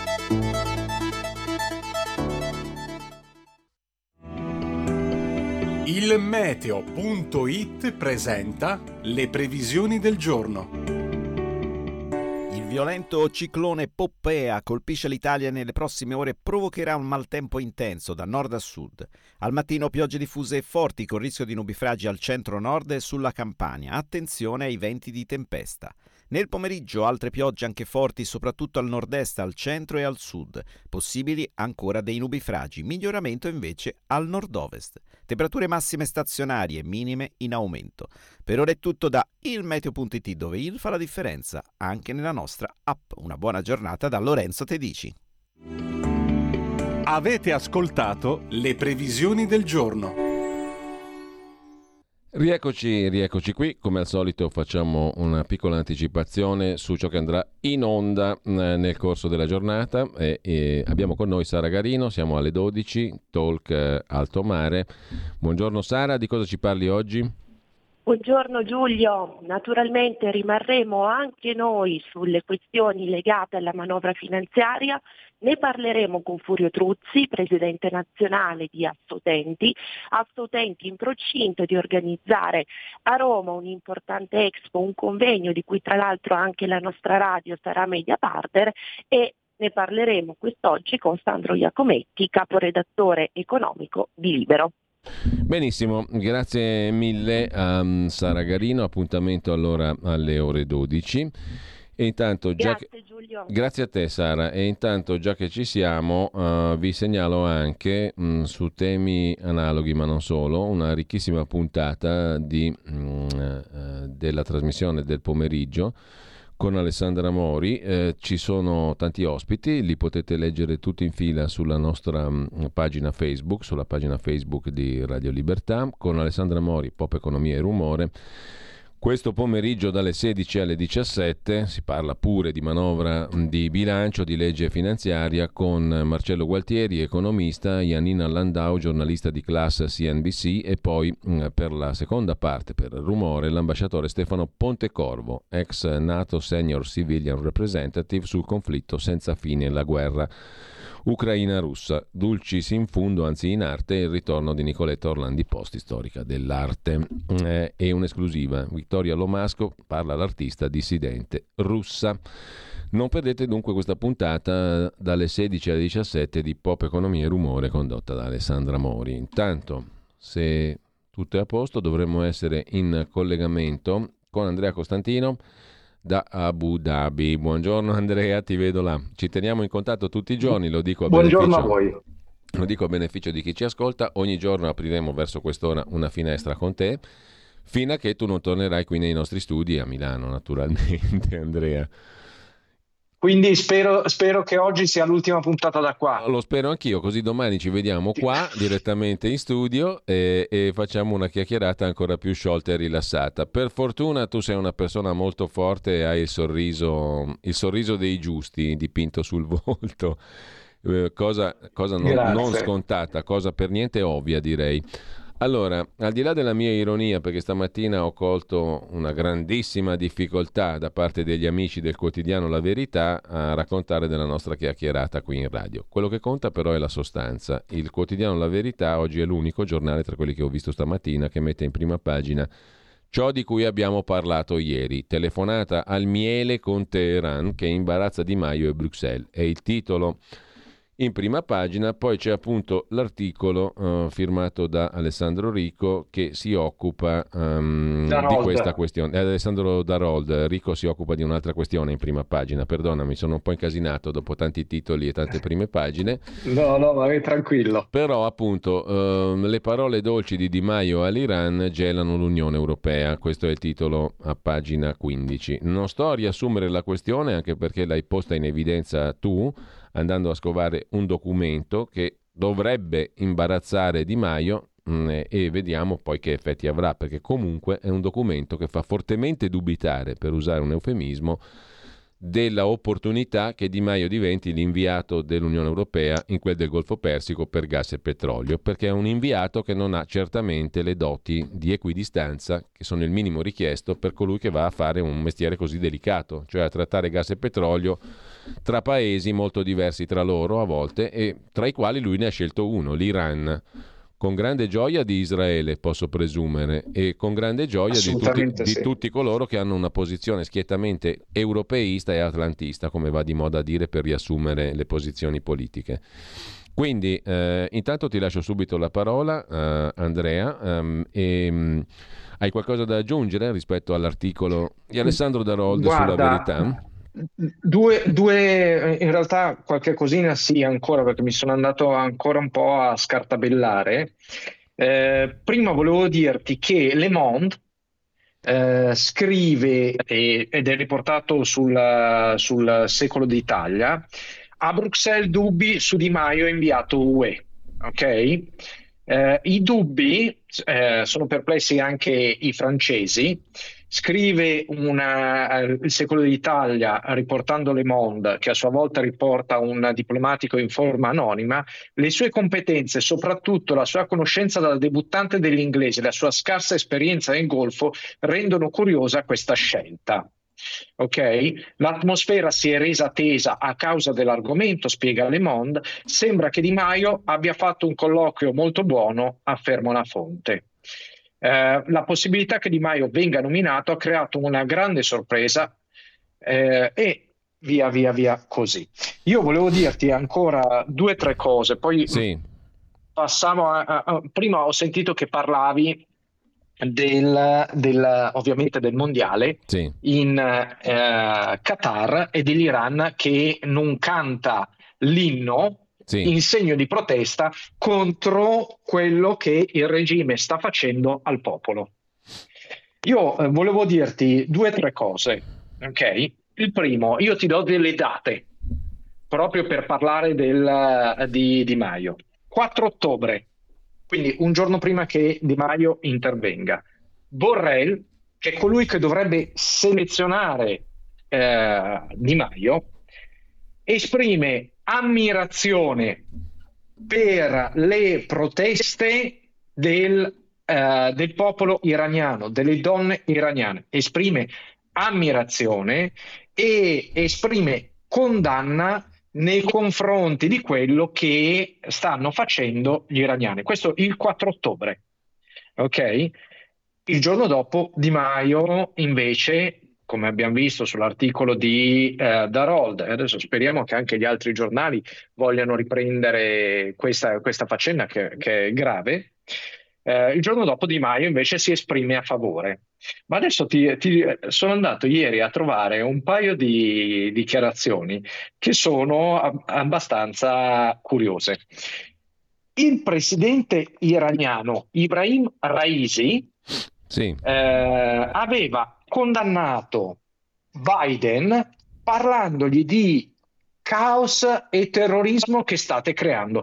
Esattamente le stesse parole che Di Maio, cioè nel momento del suo statement finale sulla sua dichiarazione, dice apprezziamo le parole pacifiche, siamo contro il caos e il terrorismo. Ecco, Ibrahim Raisi dice a Biden: voi siete il caos e il terrorismo, e poi ricorda le parole di Khomeini definendo gli Stati Uniti il grande Satana.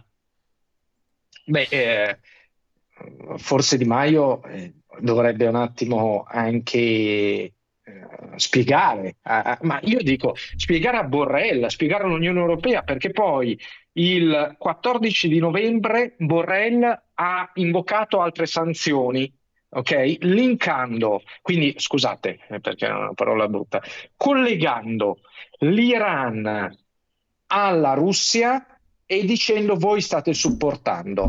Che cosa succede?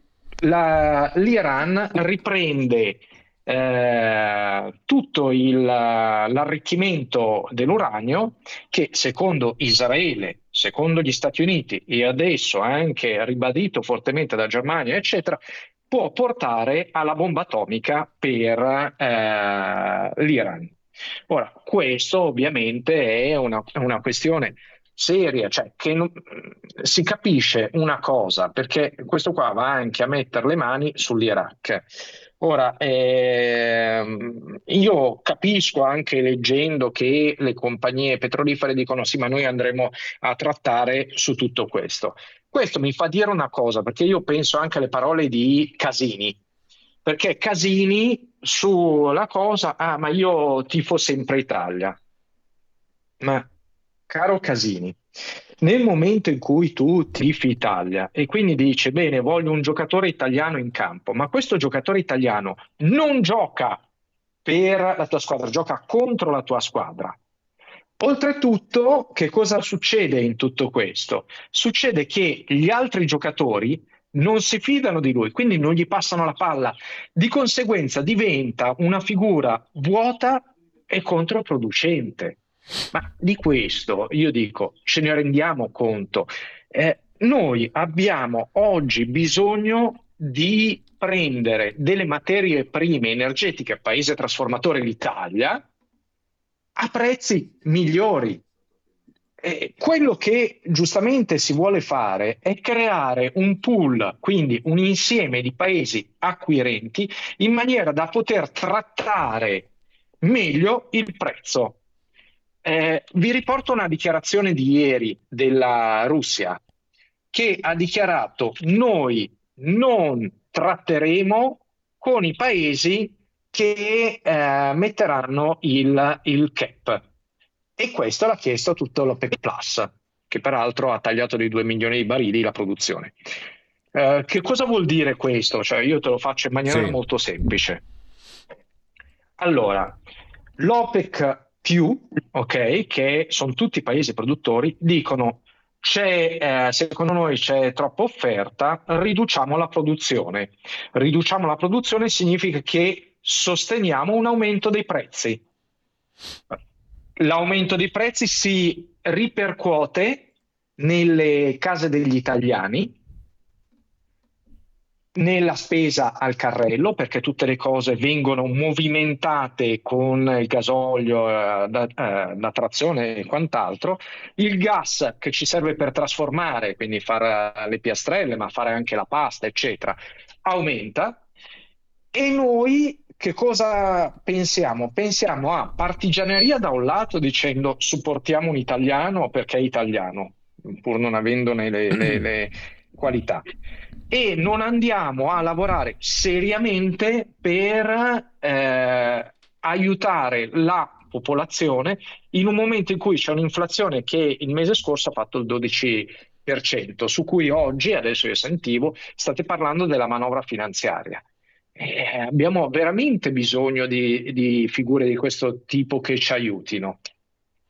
E questo, io volevo chiudere un attimo il discorso di quanto parla di Di Maio. Io non so se hai anche, insomma, per gli ascoltatori, sì, delle domande su questo, perché sembra una questione più che altro di partigianeria, un discorso contro Di Maio, perché ieri ho letto un articolo incredibile dell'Huffington Post dicendo no, ma perché è una caratteristica degli italiani che si dà addosso ai perdenti. Ma no, ma ragazzi, non si dà addosso ai perdenti. Noi cerchiamo di lavorare per l'Italia, cerchiamo di far prosperare l'Italia.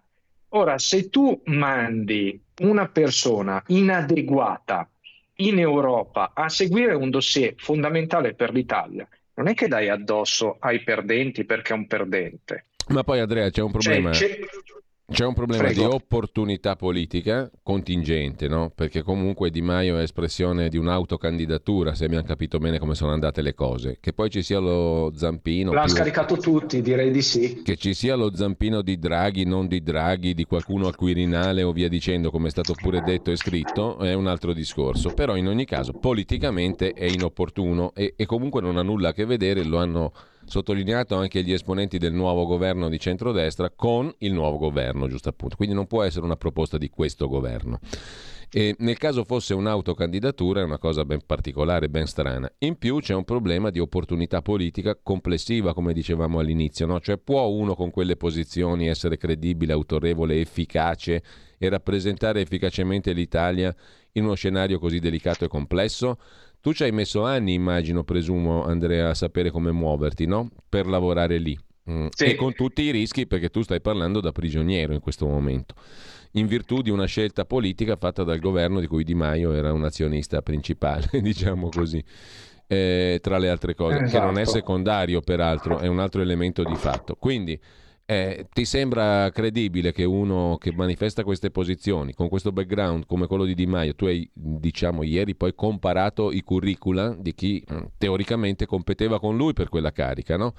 Poi il giudizio è stato dato in camera Caritatis, una camera oscura della quale si sa poco, però in ogni caso uno così è politicamente opportuno che ricopra un incarico di questo genere. Questo è il punto, non è una questione ad personam, cioè si incarna nella persona di Di Maio, ma è una questione politica di carattere sia contingente, cioè col governo di centrodestra non c'entra nulla, sia in assoluto, cioè una figura così è opportuna, è giusta. Questo è il problema politico che hai cercato di porre, mi sembra, no? Al di là del caso, è un problema politico al di là del caso totale, tuo personale, al di là del caso perché tuo personale, lavora contro il governo, cioè è una spina nel fianco al governo, una spina nel fianco all'Europa, cioè è una figura divisiva. Ha fatto e detto di tutto contro questo governo, e tra l'altro oggi alle 4:30 capiremo che ha fatto e detto di tutto non solo contro questo governo, ma anche contro elementi del suo governo.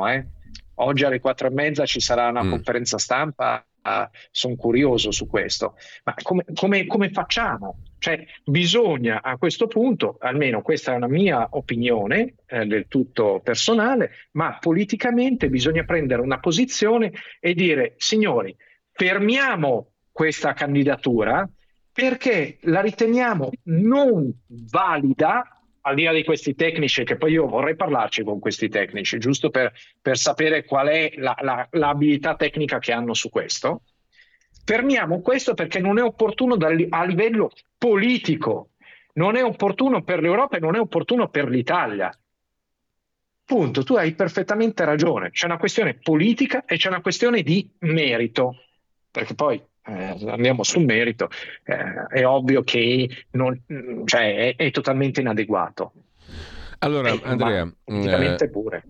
Per il momento noi ci salutiamo qua, domani magari coinvolgiamo anche chi ci ascolta e sentiamo le telefonate. E intanto io ti ringrazio perché tu hai posto all'attenzione di tutti una questione generale, di interesse generale, che tocca il tuo caso, non è che stiamo dicendo di no, perché diciamo che esatto, le tue sventure e le tue personali problemi, diciamo, la tua prigionia è dovuta anche a un fatto politico. Questo l'ha riconosciuto lo stesso governo degli Emirati Arabi Uniti, che ti ha carcerato e scarcerato, sebbene tu sia ancora lì, nell'impossibilità di uscire dal paese, ti ha carcerato e scarcerato per motivi politici, quindi non è che ce lo stiamo inventando noi. Sono impossibilitato anche da uscire dalla residenza. Sì, appunto, cioè, non puoi uscire dal paese. Per fortuna sei uscito da quelle orripilanti galere che ci hai descritto, no? Da quelle carceri terribili, però non puoi uscire, sì, non puoi uscire né dal paese né dal recinto della residenza dell'ambasciatore. Per fortuna sei in uno spazio ancora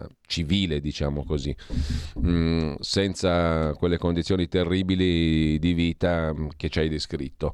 Però voglio dire, questa è una questione, anche questa politica, e lo ha stabilito la sentenza, o meglio, la decisione del Tribunale degli Emirati Arabi Uniti di cui abbiamo parlato, che fa riferimento a interessi dello Stato, quindi a questioni politiche. Per questo attendiamo. Chiamato dall'accusa questo, dice prima mi accusi e poi dici no guarda sono supremi interessi nazionali, era appunto chiaro quello, adesso vai fuori. Ah.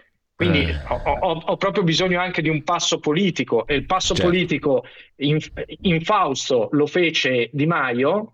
Adesso insomma è ovvio che l'aria è cambiata, sta cambiando. E allora intanto io ti ringrazio perché tu ci hai messo attraverso la tua personale vicenda a conoscenza di una vicenda che riguarda tutti. Anche la tua vicenda riguarda tutti ovviamente e riguarda tutti noi perché sei un concittadino del nostro stesso paese, sei una persona che faceva il suo lavoro come possiamo farlo tutti noi e si trova in virtù del suo lavoro e per decisioni politiche, giusto appunto, l'abbiamo spiegato tante volte, in una condizione inaccettabile e ingiusta e anche pericolosa e terribile.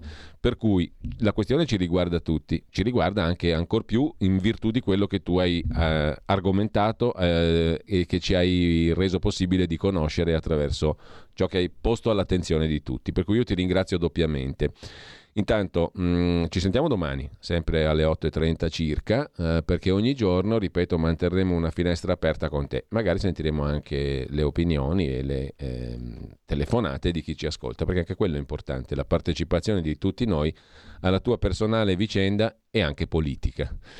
Grazie ad Andrea Costantino. Grazie a voi. Grazie mille.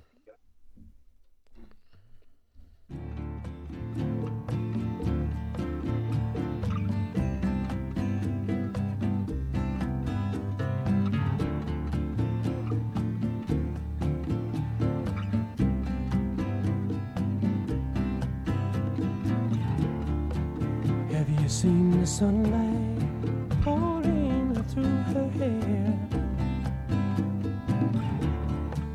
felt her warm mouth on me in the summer's air, running in a field of brown, laughing, rolling on the ground now, smiling as she pulls you down.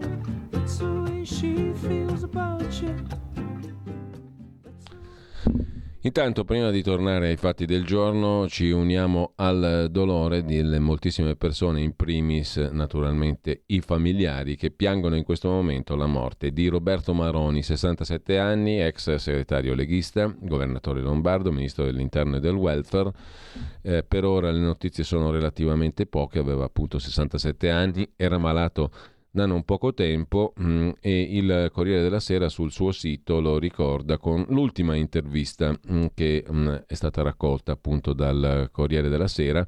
Per guidare la Lega serve un moderato, la mia malattia sto facendo tutte le cure. È morto appunto Roberto Maroni. Brevemente lo ricorda e per quel poco che si può dire, in questo momento l'ex ministro dell'interno aveva 67 anni, lo ricorda Marco Cremonesi. La malattia e il ritiro dalla corsa nel 2021 dell'ex governatore lombardo, ex segretario federale della Lega. Non ci sono molte altre notizie per il momento, naturalmente, poi avremo modo di ritornare anche su questa luttuosa notizia che riguarda in primis appunto il mondo della Lega, ma non solo, evidentemente. Anche Crosetto ha fatto sapere: era un amico, una persona per bene, un uomo che ha portato buon senso, concretezza e moderazione nelle istituzioni. Da parlamentare, ministro, presidente di regione, esce a testa alta dalla vita, che la terra ti sia lieve, Roberto.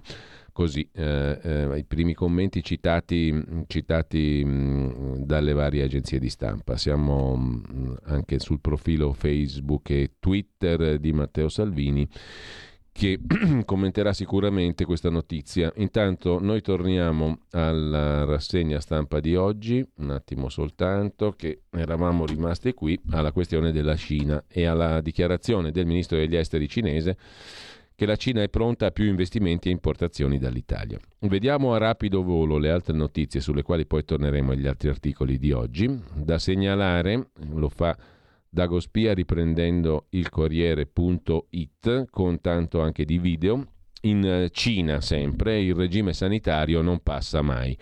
A Guangzhou, a un checkpoint per bloccare un focolaio di Covid, 2 ragazze sono state bloccate, legate, fatte inginocchiare, portate via a forza. Una delle due non aveva la mascherina ed entrambe non avevano fatto il tampone obbligatorio. Ne è nato un diverbio con gli operatori sanitari. C'è anche il video su Corriere.it e su Dagospia.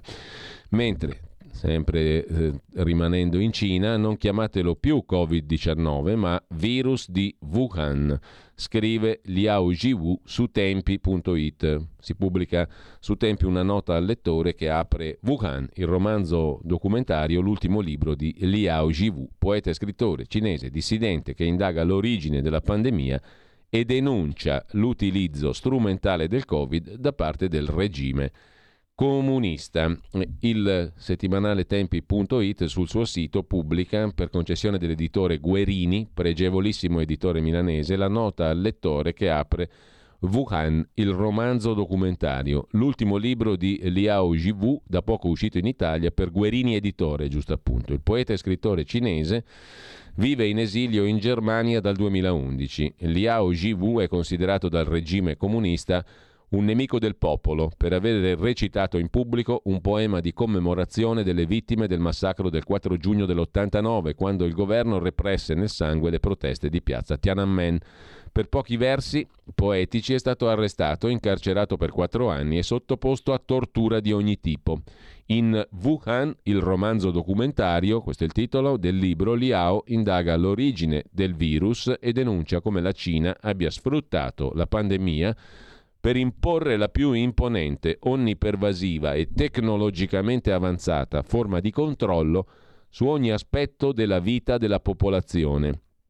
Liao Jiwu conduce il lettore per mano attraverso la Cina, destinazione Wuhan, attraverso un viaggio che ricorda quello di Ulisse verso Itaca e ci mostra, scrive Tempi.it, quanto è pericoloso lo strumento del lockdown nelle mani di una dittatura spietata. Non perdetevi questo articolo. Andate sul sito tempi.it, il pezzo, l'anticipazione del romanzo di Liao Jiwu, non chiamatelo più Covid-19 ma virus di Wuhan. L'origine della pandemia, l'utilizzo strumentale del Covid da parte del regime comunista. E a proposito di Cina, vi segnalo anche l'articolo di Federico Giuliani su insideoverilgiornale.it. Xi Jinping prepara l'economia di guerra pensando al colpo di mano su Taiwan, è la domanda che si pone Giuliani. Rafforzare la presa su comunicazioni, social media e delivery, ovvero 3 settori chiave per preparare l'economia interna ad affrontare ogni evenienza, compresi i contraccolpi derivanti da scossoni geopolitici. La recente e preventiva decisione della Cina potrebbe anticipare le prossime mosse, su tutte l'inasprimento della pressione su Taiwan. Cambiando argomento, capitolo Soumahoro. Vi segnalo la ripresa su Dagospia dell'articolo pubblicato ieri su Libero, come fa una disoccupata a potersi permettere valigie e scarpe di Louis Vuitton. Abubakar Soumahoro, nella sua videodifesa, stracult, ha detto che la moglie non possiede alcuna cooperativa e non lavora. A smentirlo le visure camerali. La donna è nel CDA della cooperativa Caribù e poi c'è la vita lussuosa ostentata dalla moglie dell'onorevole sui social. Liliana indossa con naturalezza abiti griffati, segue i marchi della moda. In arrivo il fuoco amico, editoriale domani.it, Nello Trocchia, ripreso da Dagospia anche questo, in quel centro non avrei messo neanche i cani. A dire questa frase pesantissima contro il centro di accoglienza delle donne di casa Soumahoro è una ex senatrice di Sinistra Italiana, Elena Fattori, che dice che è lei l'autrice del dossier che ha raccontato la situazione disastrosa dei centri di accoglienza della suocera e della moglie della nuova, forse già ex, icona della sinistra.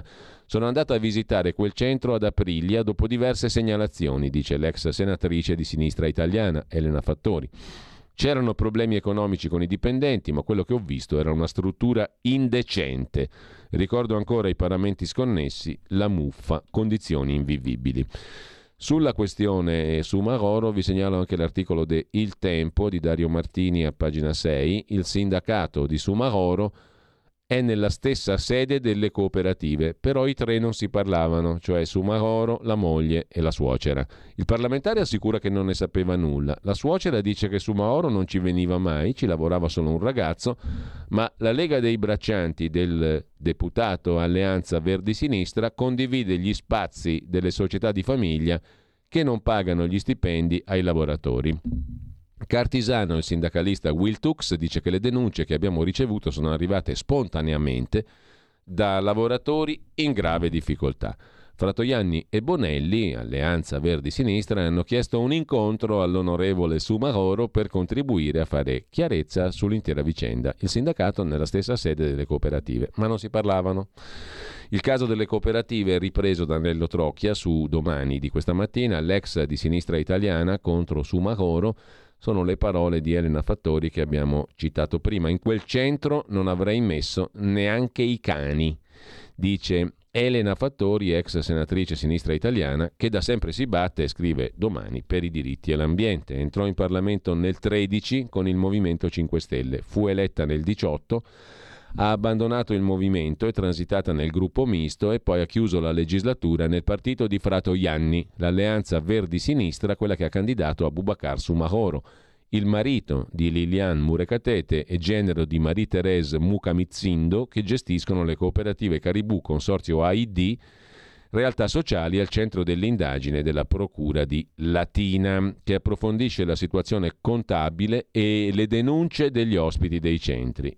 Il quotidiano Domani aveva pubblicato qualche giorno fa l'esito di un dossier realizzato già nel 2019, quindi si sapeva da tempo che aria tirava in quelle cooperative soumahoriane della famiglia Soumahoro e che oggi Fattori, l'ex senatrice di Sinistra Italiana, rivendica come una delle sue attività parlamentari. Racconta l'ex senatrice: sono andata a visitare quel centro ad Aprilia dopo diverse segnalazioni. C'erano problemi economici coi dipendenti. Quel che ho visto è una struttura indecente dove non ospiterei manco i cani.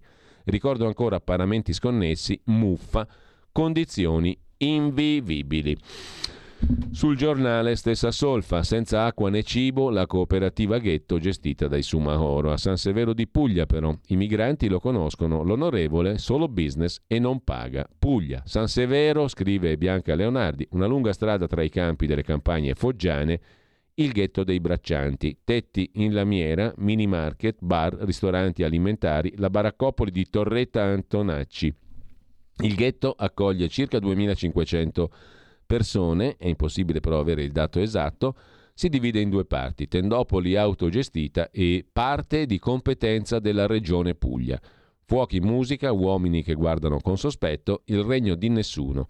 I camper lungo la strada, le guardie che si allertano per il passaggio dello straniero. Pochi metri più avanti, nella foresteria, è presente l'associazione Anolf, vincitrice del bando Regione Puglia lo scorso agosto.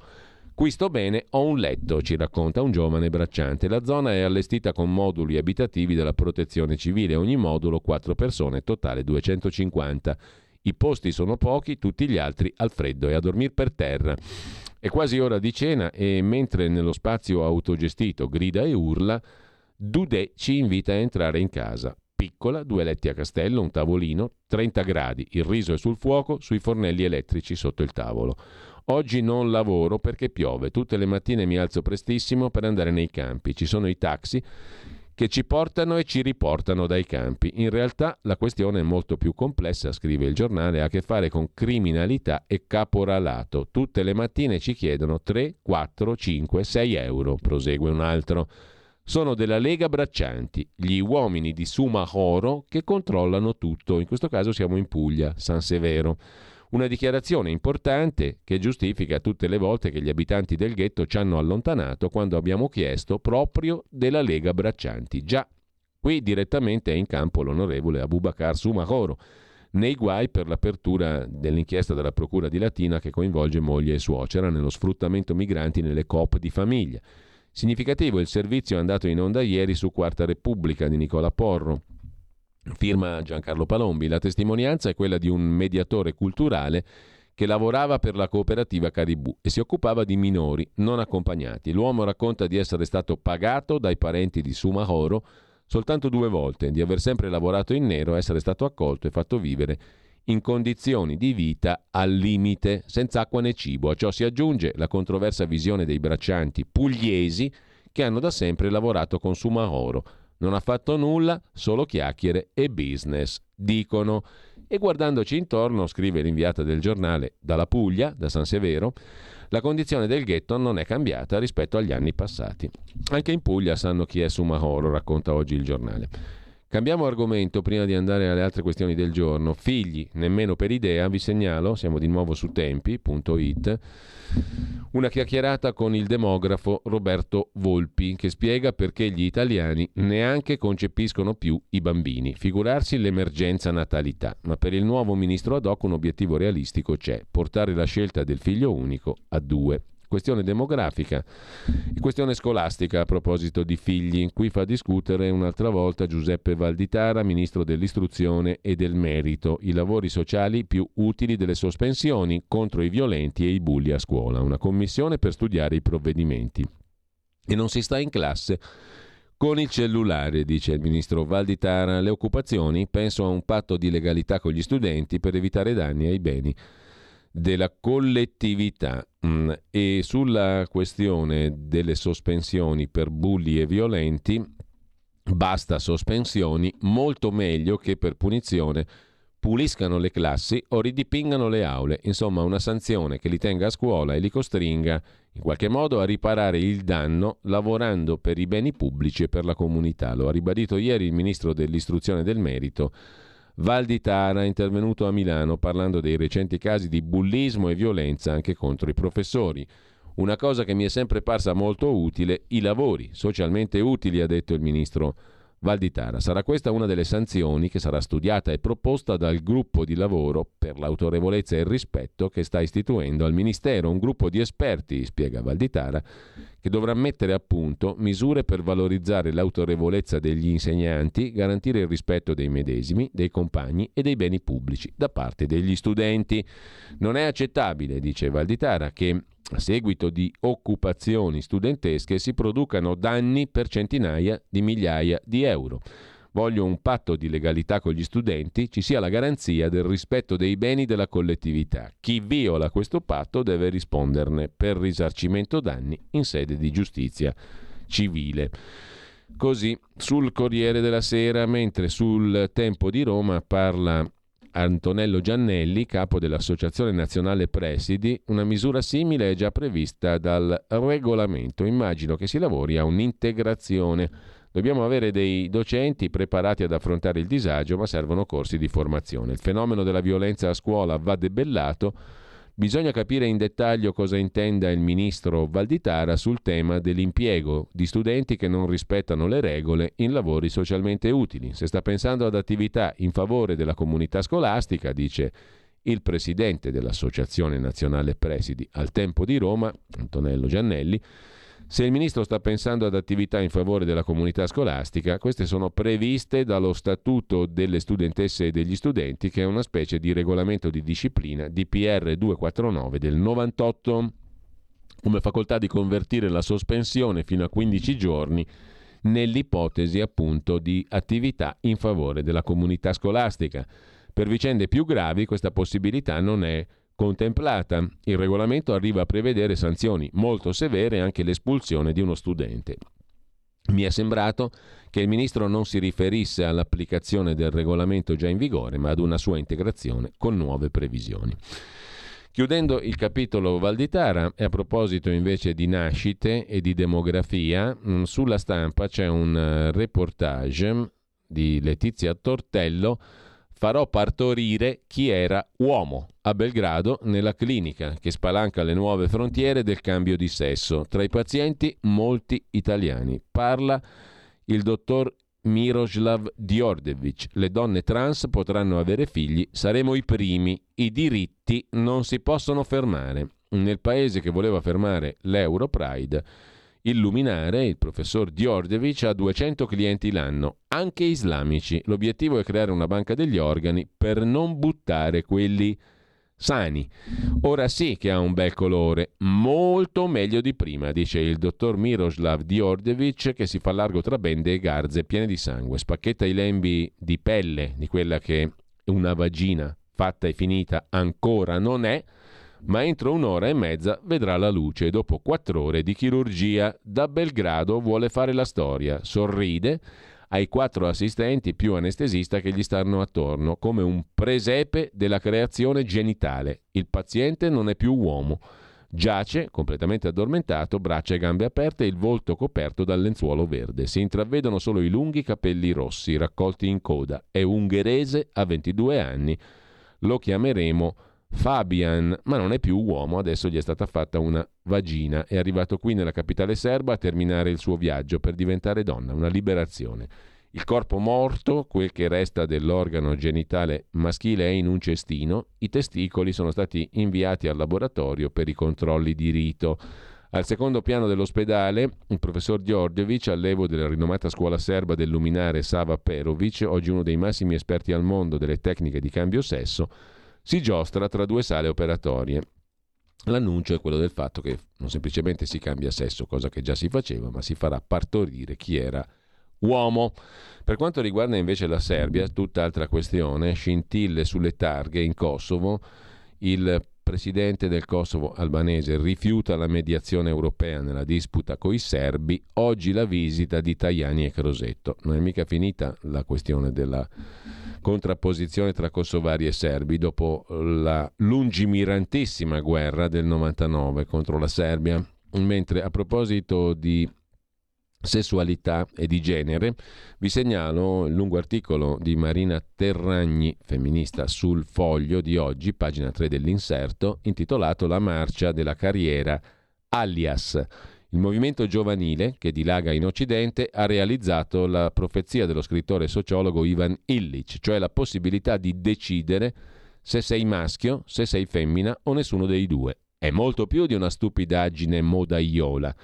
Il movimento, alias, ha preso piede nelle scuole, che si dotano di regolamenti per consentire l'autodeterminazione di genere. Bisogna sgombrare il campo dall'illusione che il sesso possa essere cambiato e che si debba cambiarlo per essere libere o liberi. Secondo Ivan Illich, la scomparsa del genere degrada le donne più ancora degli uomini e il queer è diventato un comunissimo prodotto in vendita sugli scaffali del mercato neoliberista, scrive Terragni. Cambiamo ancora argomento e tra gli articoli di oggi che vi citavo prima c'è anche sul Fatto Quotidiano, pagina 15, un'intervista al professor Peter Doshi, professore all'Università del Maryland, senior editor del prestigioso British Medical Journal, sui vaccini e sulle possibili complicanze gravi. Ci sono rischi di effetti avversi, la Food and Drug Administration ora renda noti i nuovi studi. Negli anziani, dice il professor Doshi, tra le altre cose, ci sono prove di aumento dei rischi di trombocitopenia immune e di embolia polmonare, roba non di poco peso.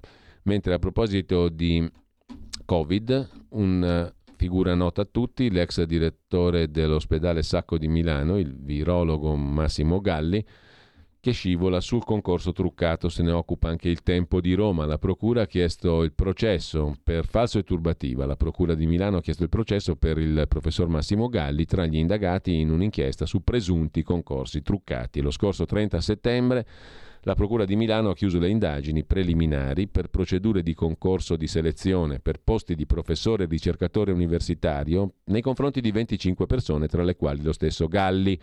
Per costoro si è proceduto con fascicoli autonomi per le singole vicende. La richiesta per Galli, firmata dal procuratore aggiunto Romanelli e dai PM Scalas e Bai Macario, riguarda un solo caso di turbativa e falso. Per gli altri episodi inizialmente contestati è stata chiesta l'archiviazione. A Galli viene contestato di aver condizionato un concorso, cioè la selezione per il posto da professore associato alla statale, per favorire Agostino Riva, poi risultato vincitore. Ora sarà un GUP a decidere il destino giudiziario del virologo divenuto famoso in TV. Su Libero se ne occupa Salvatore Dama. L'infettivologo Galli verso il processo, avrebbe indebitamente favorito un suo candidato per il ruolo di professore universitario. Agostino Riva, secondo i PM, favorito da Galli, fece, complice la pandemia e lo smart working, l'esame in metà del tempo attraverso cellulari e con Galli accanto, ma anche la stesura dei quesiti è considerata sospetta dagli inquirenti. La richiesta di rinvio a giudizio per lui. Mentre vi segnalo sul Corriere della Sera la questione dei congressi della Lega e del congresso. Il Corriere della Sera in cronaca bergamasca, il dorso bergamasco. Il titolo è dedicato al congresso della Lega Bergamo, che ha visto la partecipazione di 684 militanti su 1140 nel polo fieristico di Treviglio. A favore di Fabrizio Sala si sono espressi in 342, 334 hanno votato per Mauro Brambilla, sindaco di Fontanella. A fare la differenza 8 schede, l'1,2% dei votanti. Sala ha proposto di istituire primarie per la scelta dei candidati a partire dalle regionali. La spinta delle valli, così Sala ha battuto la Lega, virgolette, istituzionale della bassa, scrive il Corriere di Bergamo. La proposta di primarie è decisiva per spostare il l'ago della bilancia a favore del sindaco di Telgate, Fabrizio Sala. Militanti protagonisti. E intanto riapre l'inchiesta su una bomber. Qui siamo invece sul Corriere del Veneto. Ripartendo dagli esami del DNA, la Procura di Venezia ha accolto la richiesta di Francesca Girardi e Greta Momesso, due delle tante vittime dell'attentatore che tenne in scacco il nord-est tra il 94 e il 2006. Si riapre dunque l'inchiesta su una bomber. Il procuratore di Trieste, in questo caso Antonio De Nicolo, ha accolto la richiesta appunto di due delle vittime. Il bombarolo piazzò 34 ordigni in sagre, chiese, spiagge, supermercati, cespugli, lungo i fiumi, cabine elettriche, dentro bottiglie lanciate in acqua con falsi messaggi. Non ha mai avuto un volto e la posizione dell'unico indagato, l'ingegnere pordenonese Elvo Zornitta, fu archiviata nel 2009. La sola pena, 2 anni di condanna, fu inflitta nel 2014 a Ezio Zernar, poliziotto, perito dell'accusa, condannato per avere alterato la prova regina, un lamierino trovato all'interno di un ordigno inesploso. Lo aveva manomesso il poliziotto apposta per incastrare Zornitta e trovare un colpevole. Ora, dopo un docufilm trasmesso su Rai 2, in cui Francesca Girardi lanciava un appello per riaprire le indagini, la Procura di Trieste ha deciso di riprendere il discorso da dove si era interrotto. Il reato ipotizzato, attentato con finalità terroristiche, dice il magistrato De Nicola. Oggi l'intero fascicolo torna in procura e insieme al sostituto Federico Prezza, che al tempo chiese l'archiviazione, abbiamo pensato di rivedere tutto, di riaprire l'indagine. Pensiamo che ci sia qualcosa che possiamo tentare di fare. È stata accolta la richiesta di 2 parti offese per rianalizzare con tecnologie più raffinate un reperto dal quale estrarre il DNA. L'elemento nuovo è il cappello bianco, una traccia di saliva repertati in un uovo inesploso trovato in una confezione sugli scaffali del supermercato Il Continente di Portogruaro il 3 novembre del 2000. All'epoca non si riuscì a risalire al DNA di nessuno.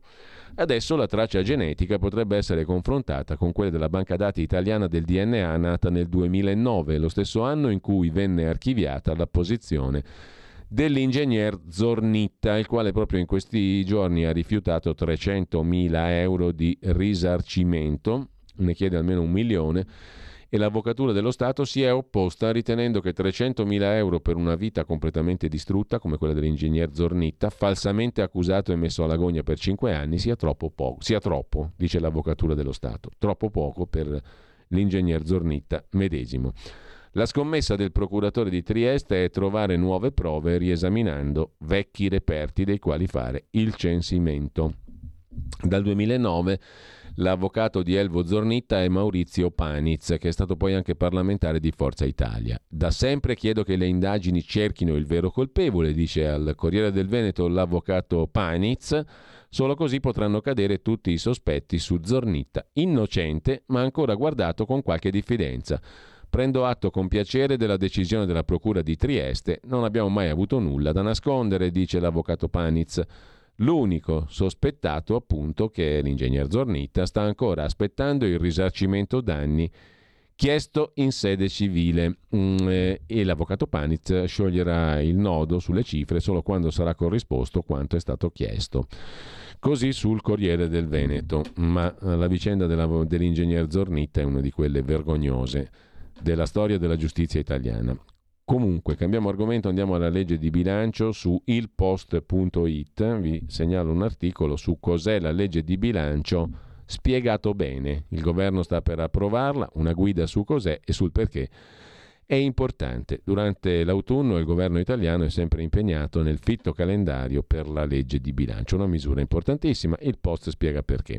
Sulla questione della legge di bilancio ci sono 2 interviste da citare. La prima, niente meno che di Federico Fubini, un nome di peso del Corriere della Sera, a Lollobrigida, Francesco Lollobrigida, ministro dell'agricoltura e della sovranità alimentare. C'è la visione, diamo dei segnali, ma pesa la scarsità di risorse, dice Lollobrigida. È un progetto, questa finanziaria, a tempo di record, non c'era spazio per strategie definitive.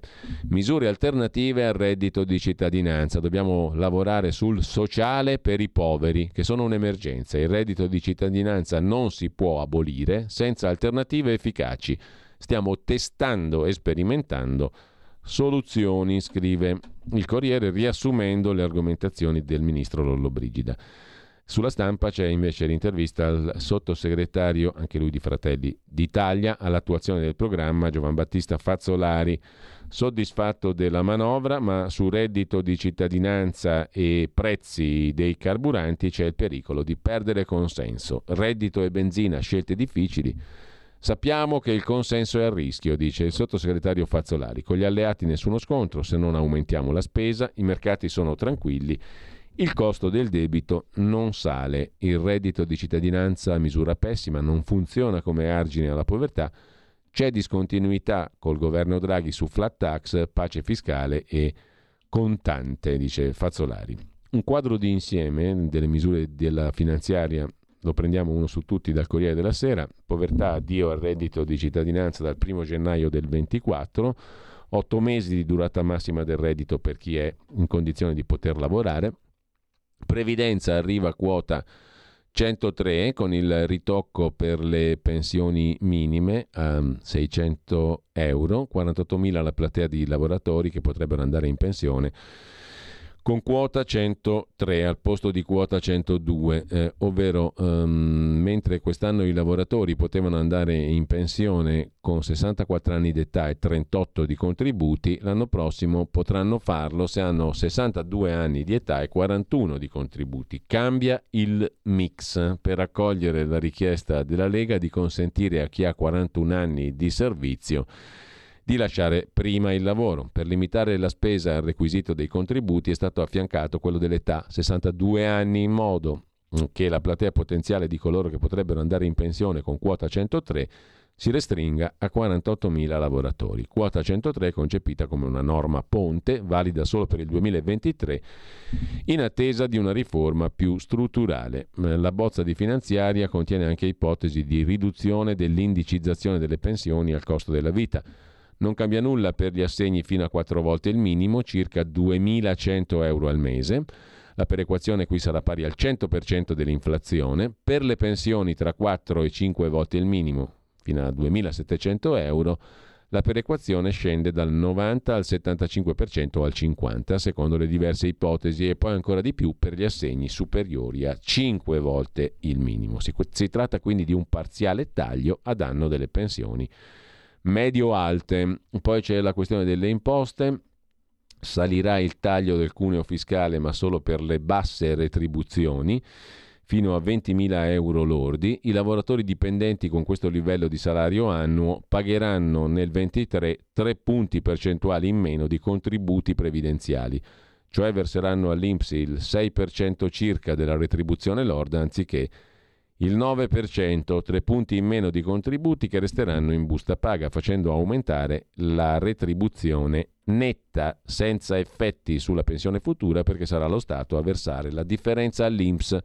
Per i lavoratori con retribuzioni tra 20 e 35 mila euro lordi non cambierà nulla, il taglio dei contributi resterà di 2 punti, come quello deciso dal precedente governo per il solo 2022. Dimezzata l'aliquota fiscale sui premi di produttività è un'altra delle novità di cui parla la finanziaria. Con la manovra per il 23 sono in arrivo norme per incentivare la contrattazione aziendale. È previsto il dimezzamento dal 10 al 5% dell'aliquota fiscale sulle voci salariali frutto di accordi integrativi. Sul sostegno alle famiglie, assegno unico, l'importo più alto dal primo figlio. Sostenere la famiglia, uno degli obiettivi del governo, ritoccato dunque l'assegno unico universale. Sarà più alto anche per chi ha il primo figlio. Per le famiglie dai 3 figli in su sarà raddoppiata la maggiorazione forfettaria prevista per i nuclei numerosi, che passa da 100 a 200 euro. Tra le altre misure, rendere strutturale il finanziamento dei centri estivi e di tutti i centri che offrono attività socio-educative per bambini al di là dell'orario scolastico. La tregua fiscale non è un condono, sottolinea il governo, ma una tregua per venire incontro alle famiglie, a coloro che non sono riusciti a estinguere i debiti col fisco. Cancellazioni, nuove rateizzazioni, sanzioni ridotte o eliminate. Il pacchetto fisco della manovra le contiene tutte e non si esclude che possa essere inserito in un decreto collegato alla manovra. Intanto è confermato lo stralcio delle cartelle dal 2000 fino al 2015 per un importo fino a 1.000 euro. Niente da fare per quelle fino a 3.000, che non avranno alcuno sconto perché non ci sono le coperture. Per i debiti del biennio 19-20 è prevista una mini sanzione al 5% con definizione agevolata mediante rottamazione o saldo e stralcio con la rateizzazione fino a 5 anni. Sarà possibile rateizzare senza sanzioni e interessi i pagamenti del 2022 non effettuati per emergenza Covid, caro bollette e difficoltà economiche. Stop agli aumenti sulle multe per violazione del codice della strada, l'automatismo sarà bloccato. Per quanto riguarda i contanti, il tetto sale a 5.000 euro dal 1 gennaio. E poi bonus e aiuti, salta il taglio dell'IVA su pane, pasta e latte, ma al suo posto il governo ha pensato a una carta risparmio che i comuni erogherebbero alle famiglie con un reddito massimo di 15.000 euro per acquistare beni di prima necessità, misura sostenuta da un fondo di 500 milioni di euro, e viene ridotta al 5% l'IVA sui prodotti di prima necessità per l'infanzia, pannolini, biberon omogeneizzati, ora al 22%. Sì anche alla tampon tax, IVA al 5% sugli assorbenti, confermati anche per il 2023 i bonus rottamazione TV 100 euro e il contributo massimo di 30 euro per i decoder, ma con ISEE massimo di 20.000 euro.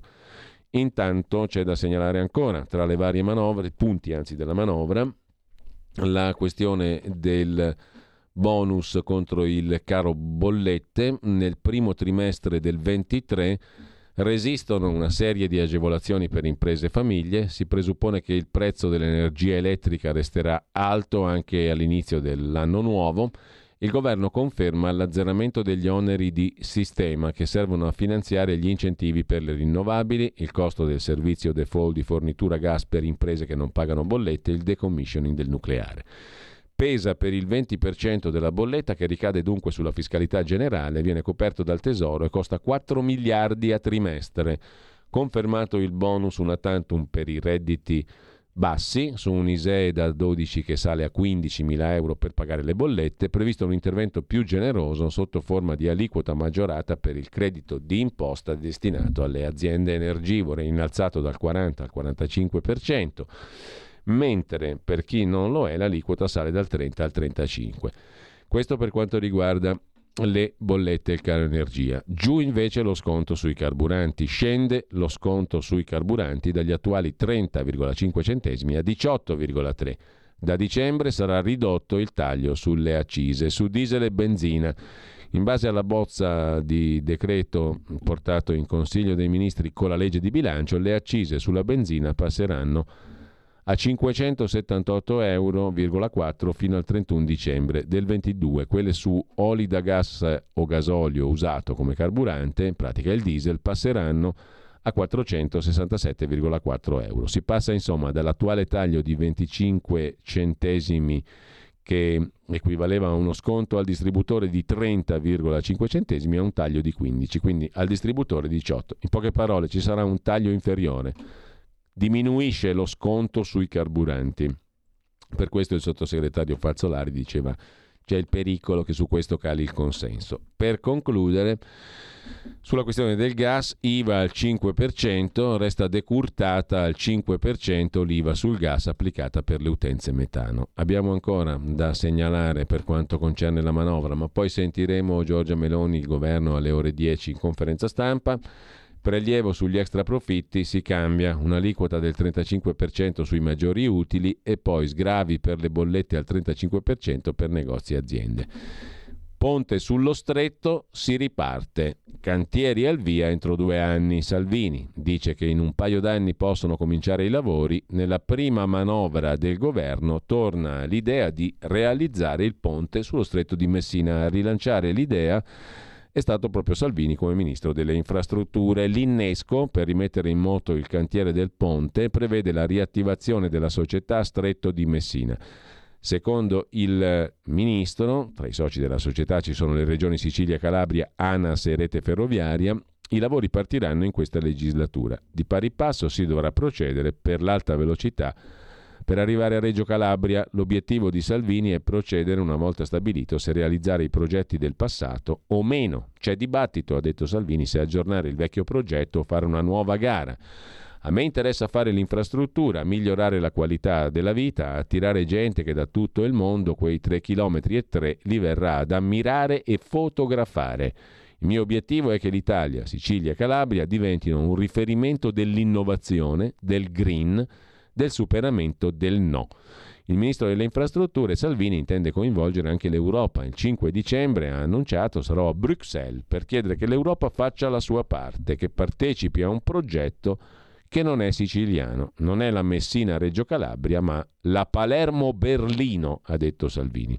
Sull'opera pendono contenziosi e penali per 700 milioni di euro, tra le ipotesi la sterilizzazione dei crediti pregressi. Con tutto questo ci fermiamo un attimo, sono le 9.30, si piglia un po' di fiato, si sentono le vostre opinioni sulle varie questioni del giorno e intanto una pausa, giusto appunto. Avete ascoltato la rassegna stampa.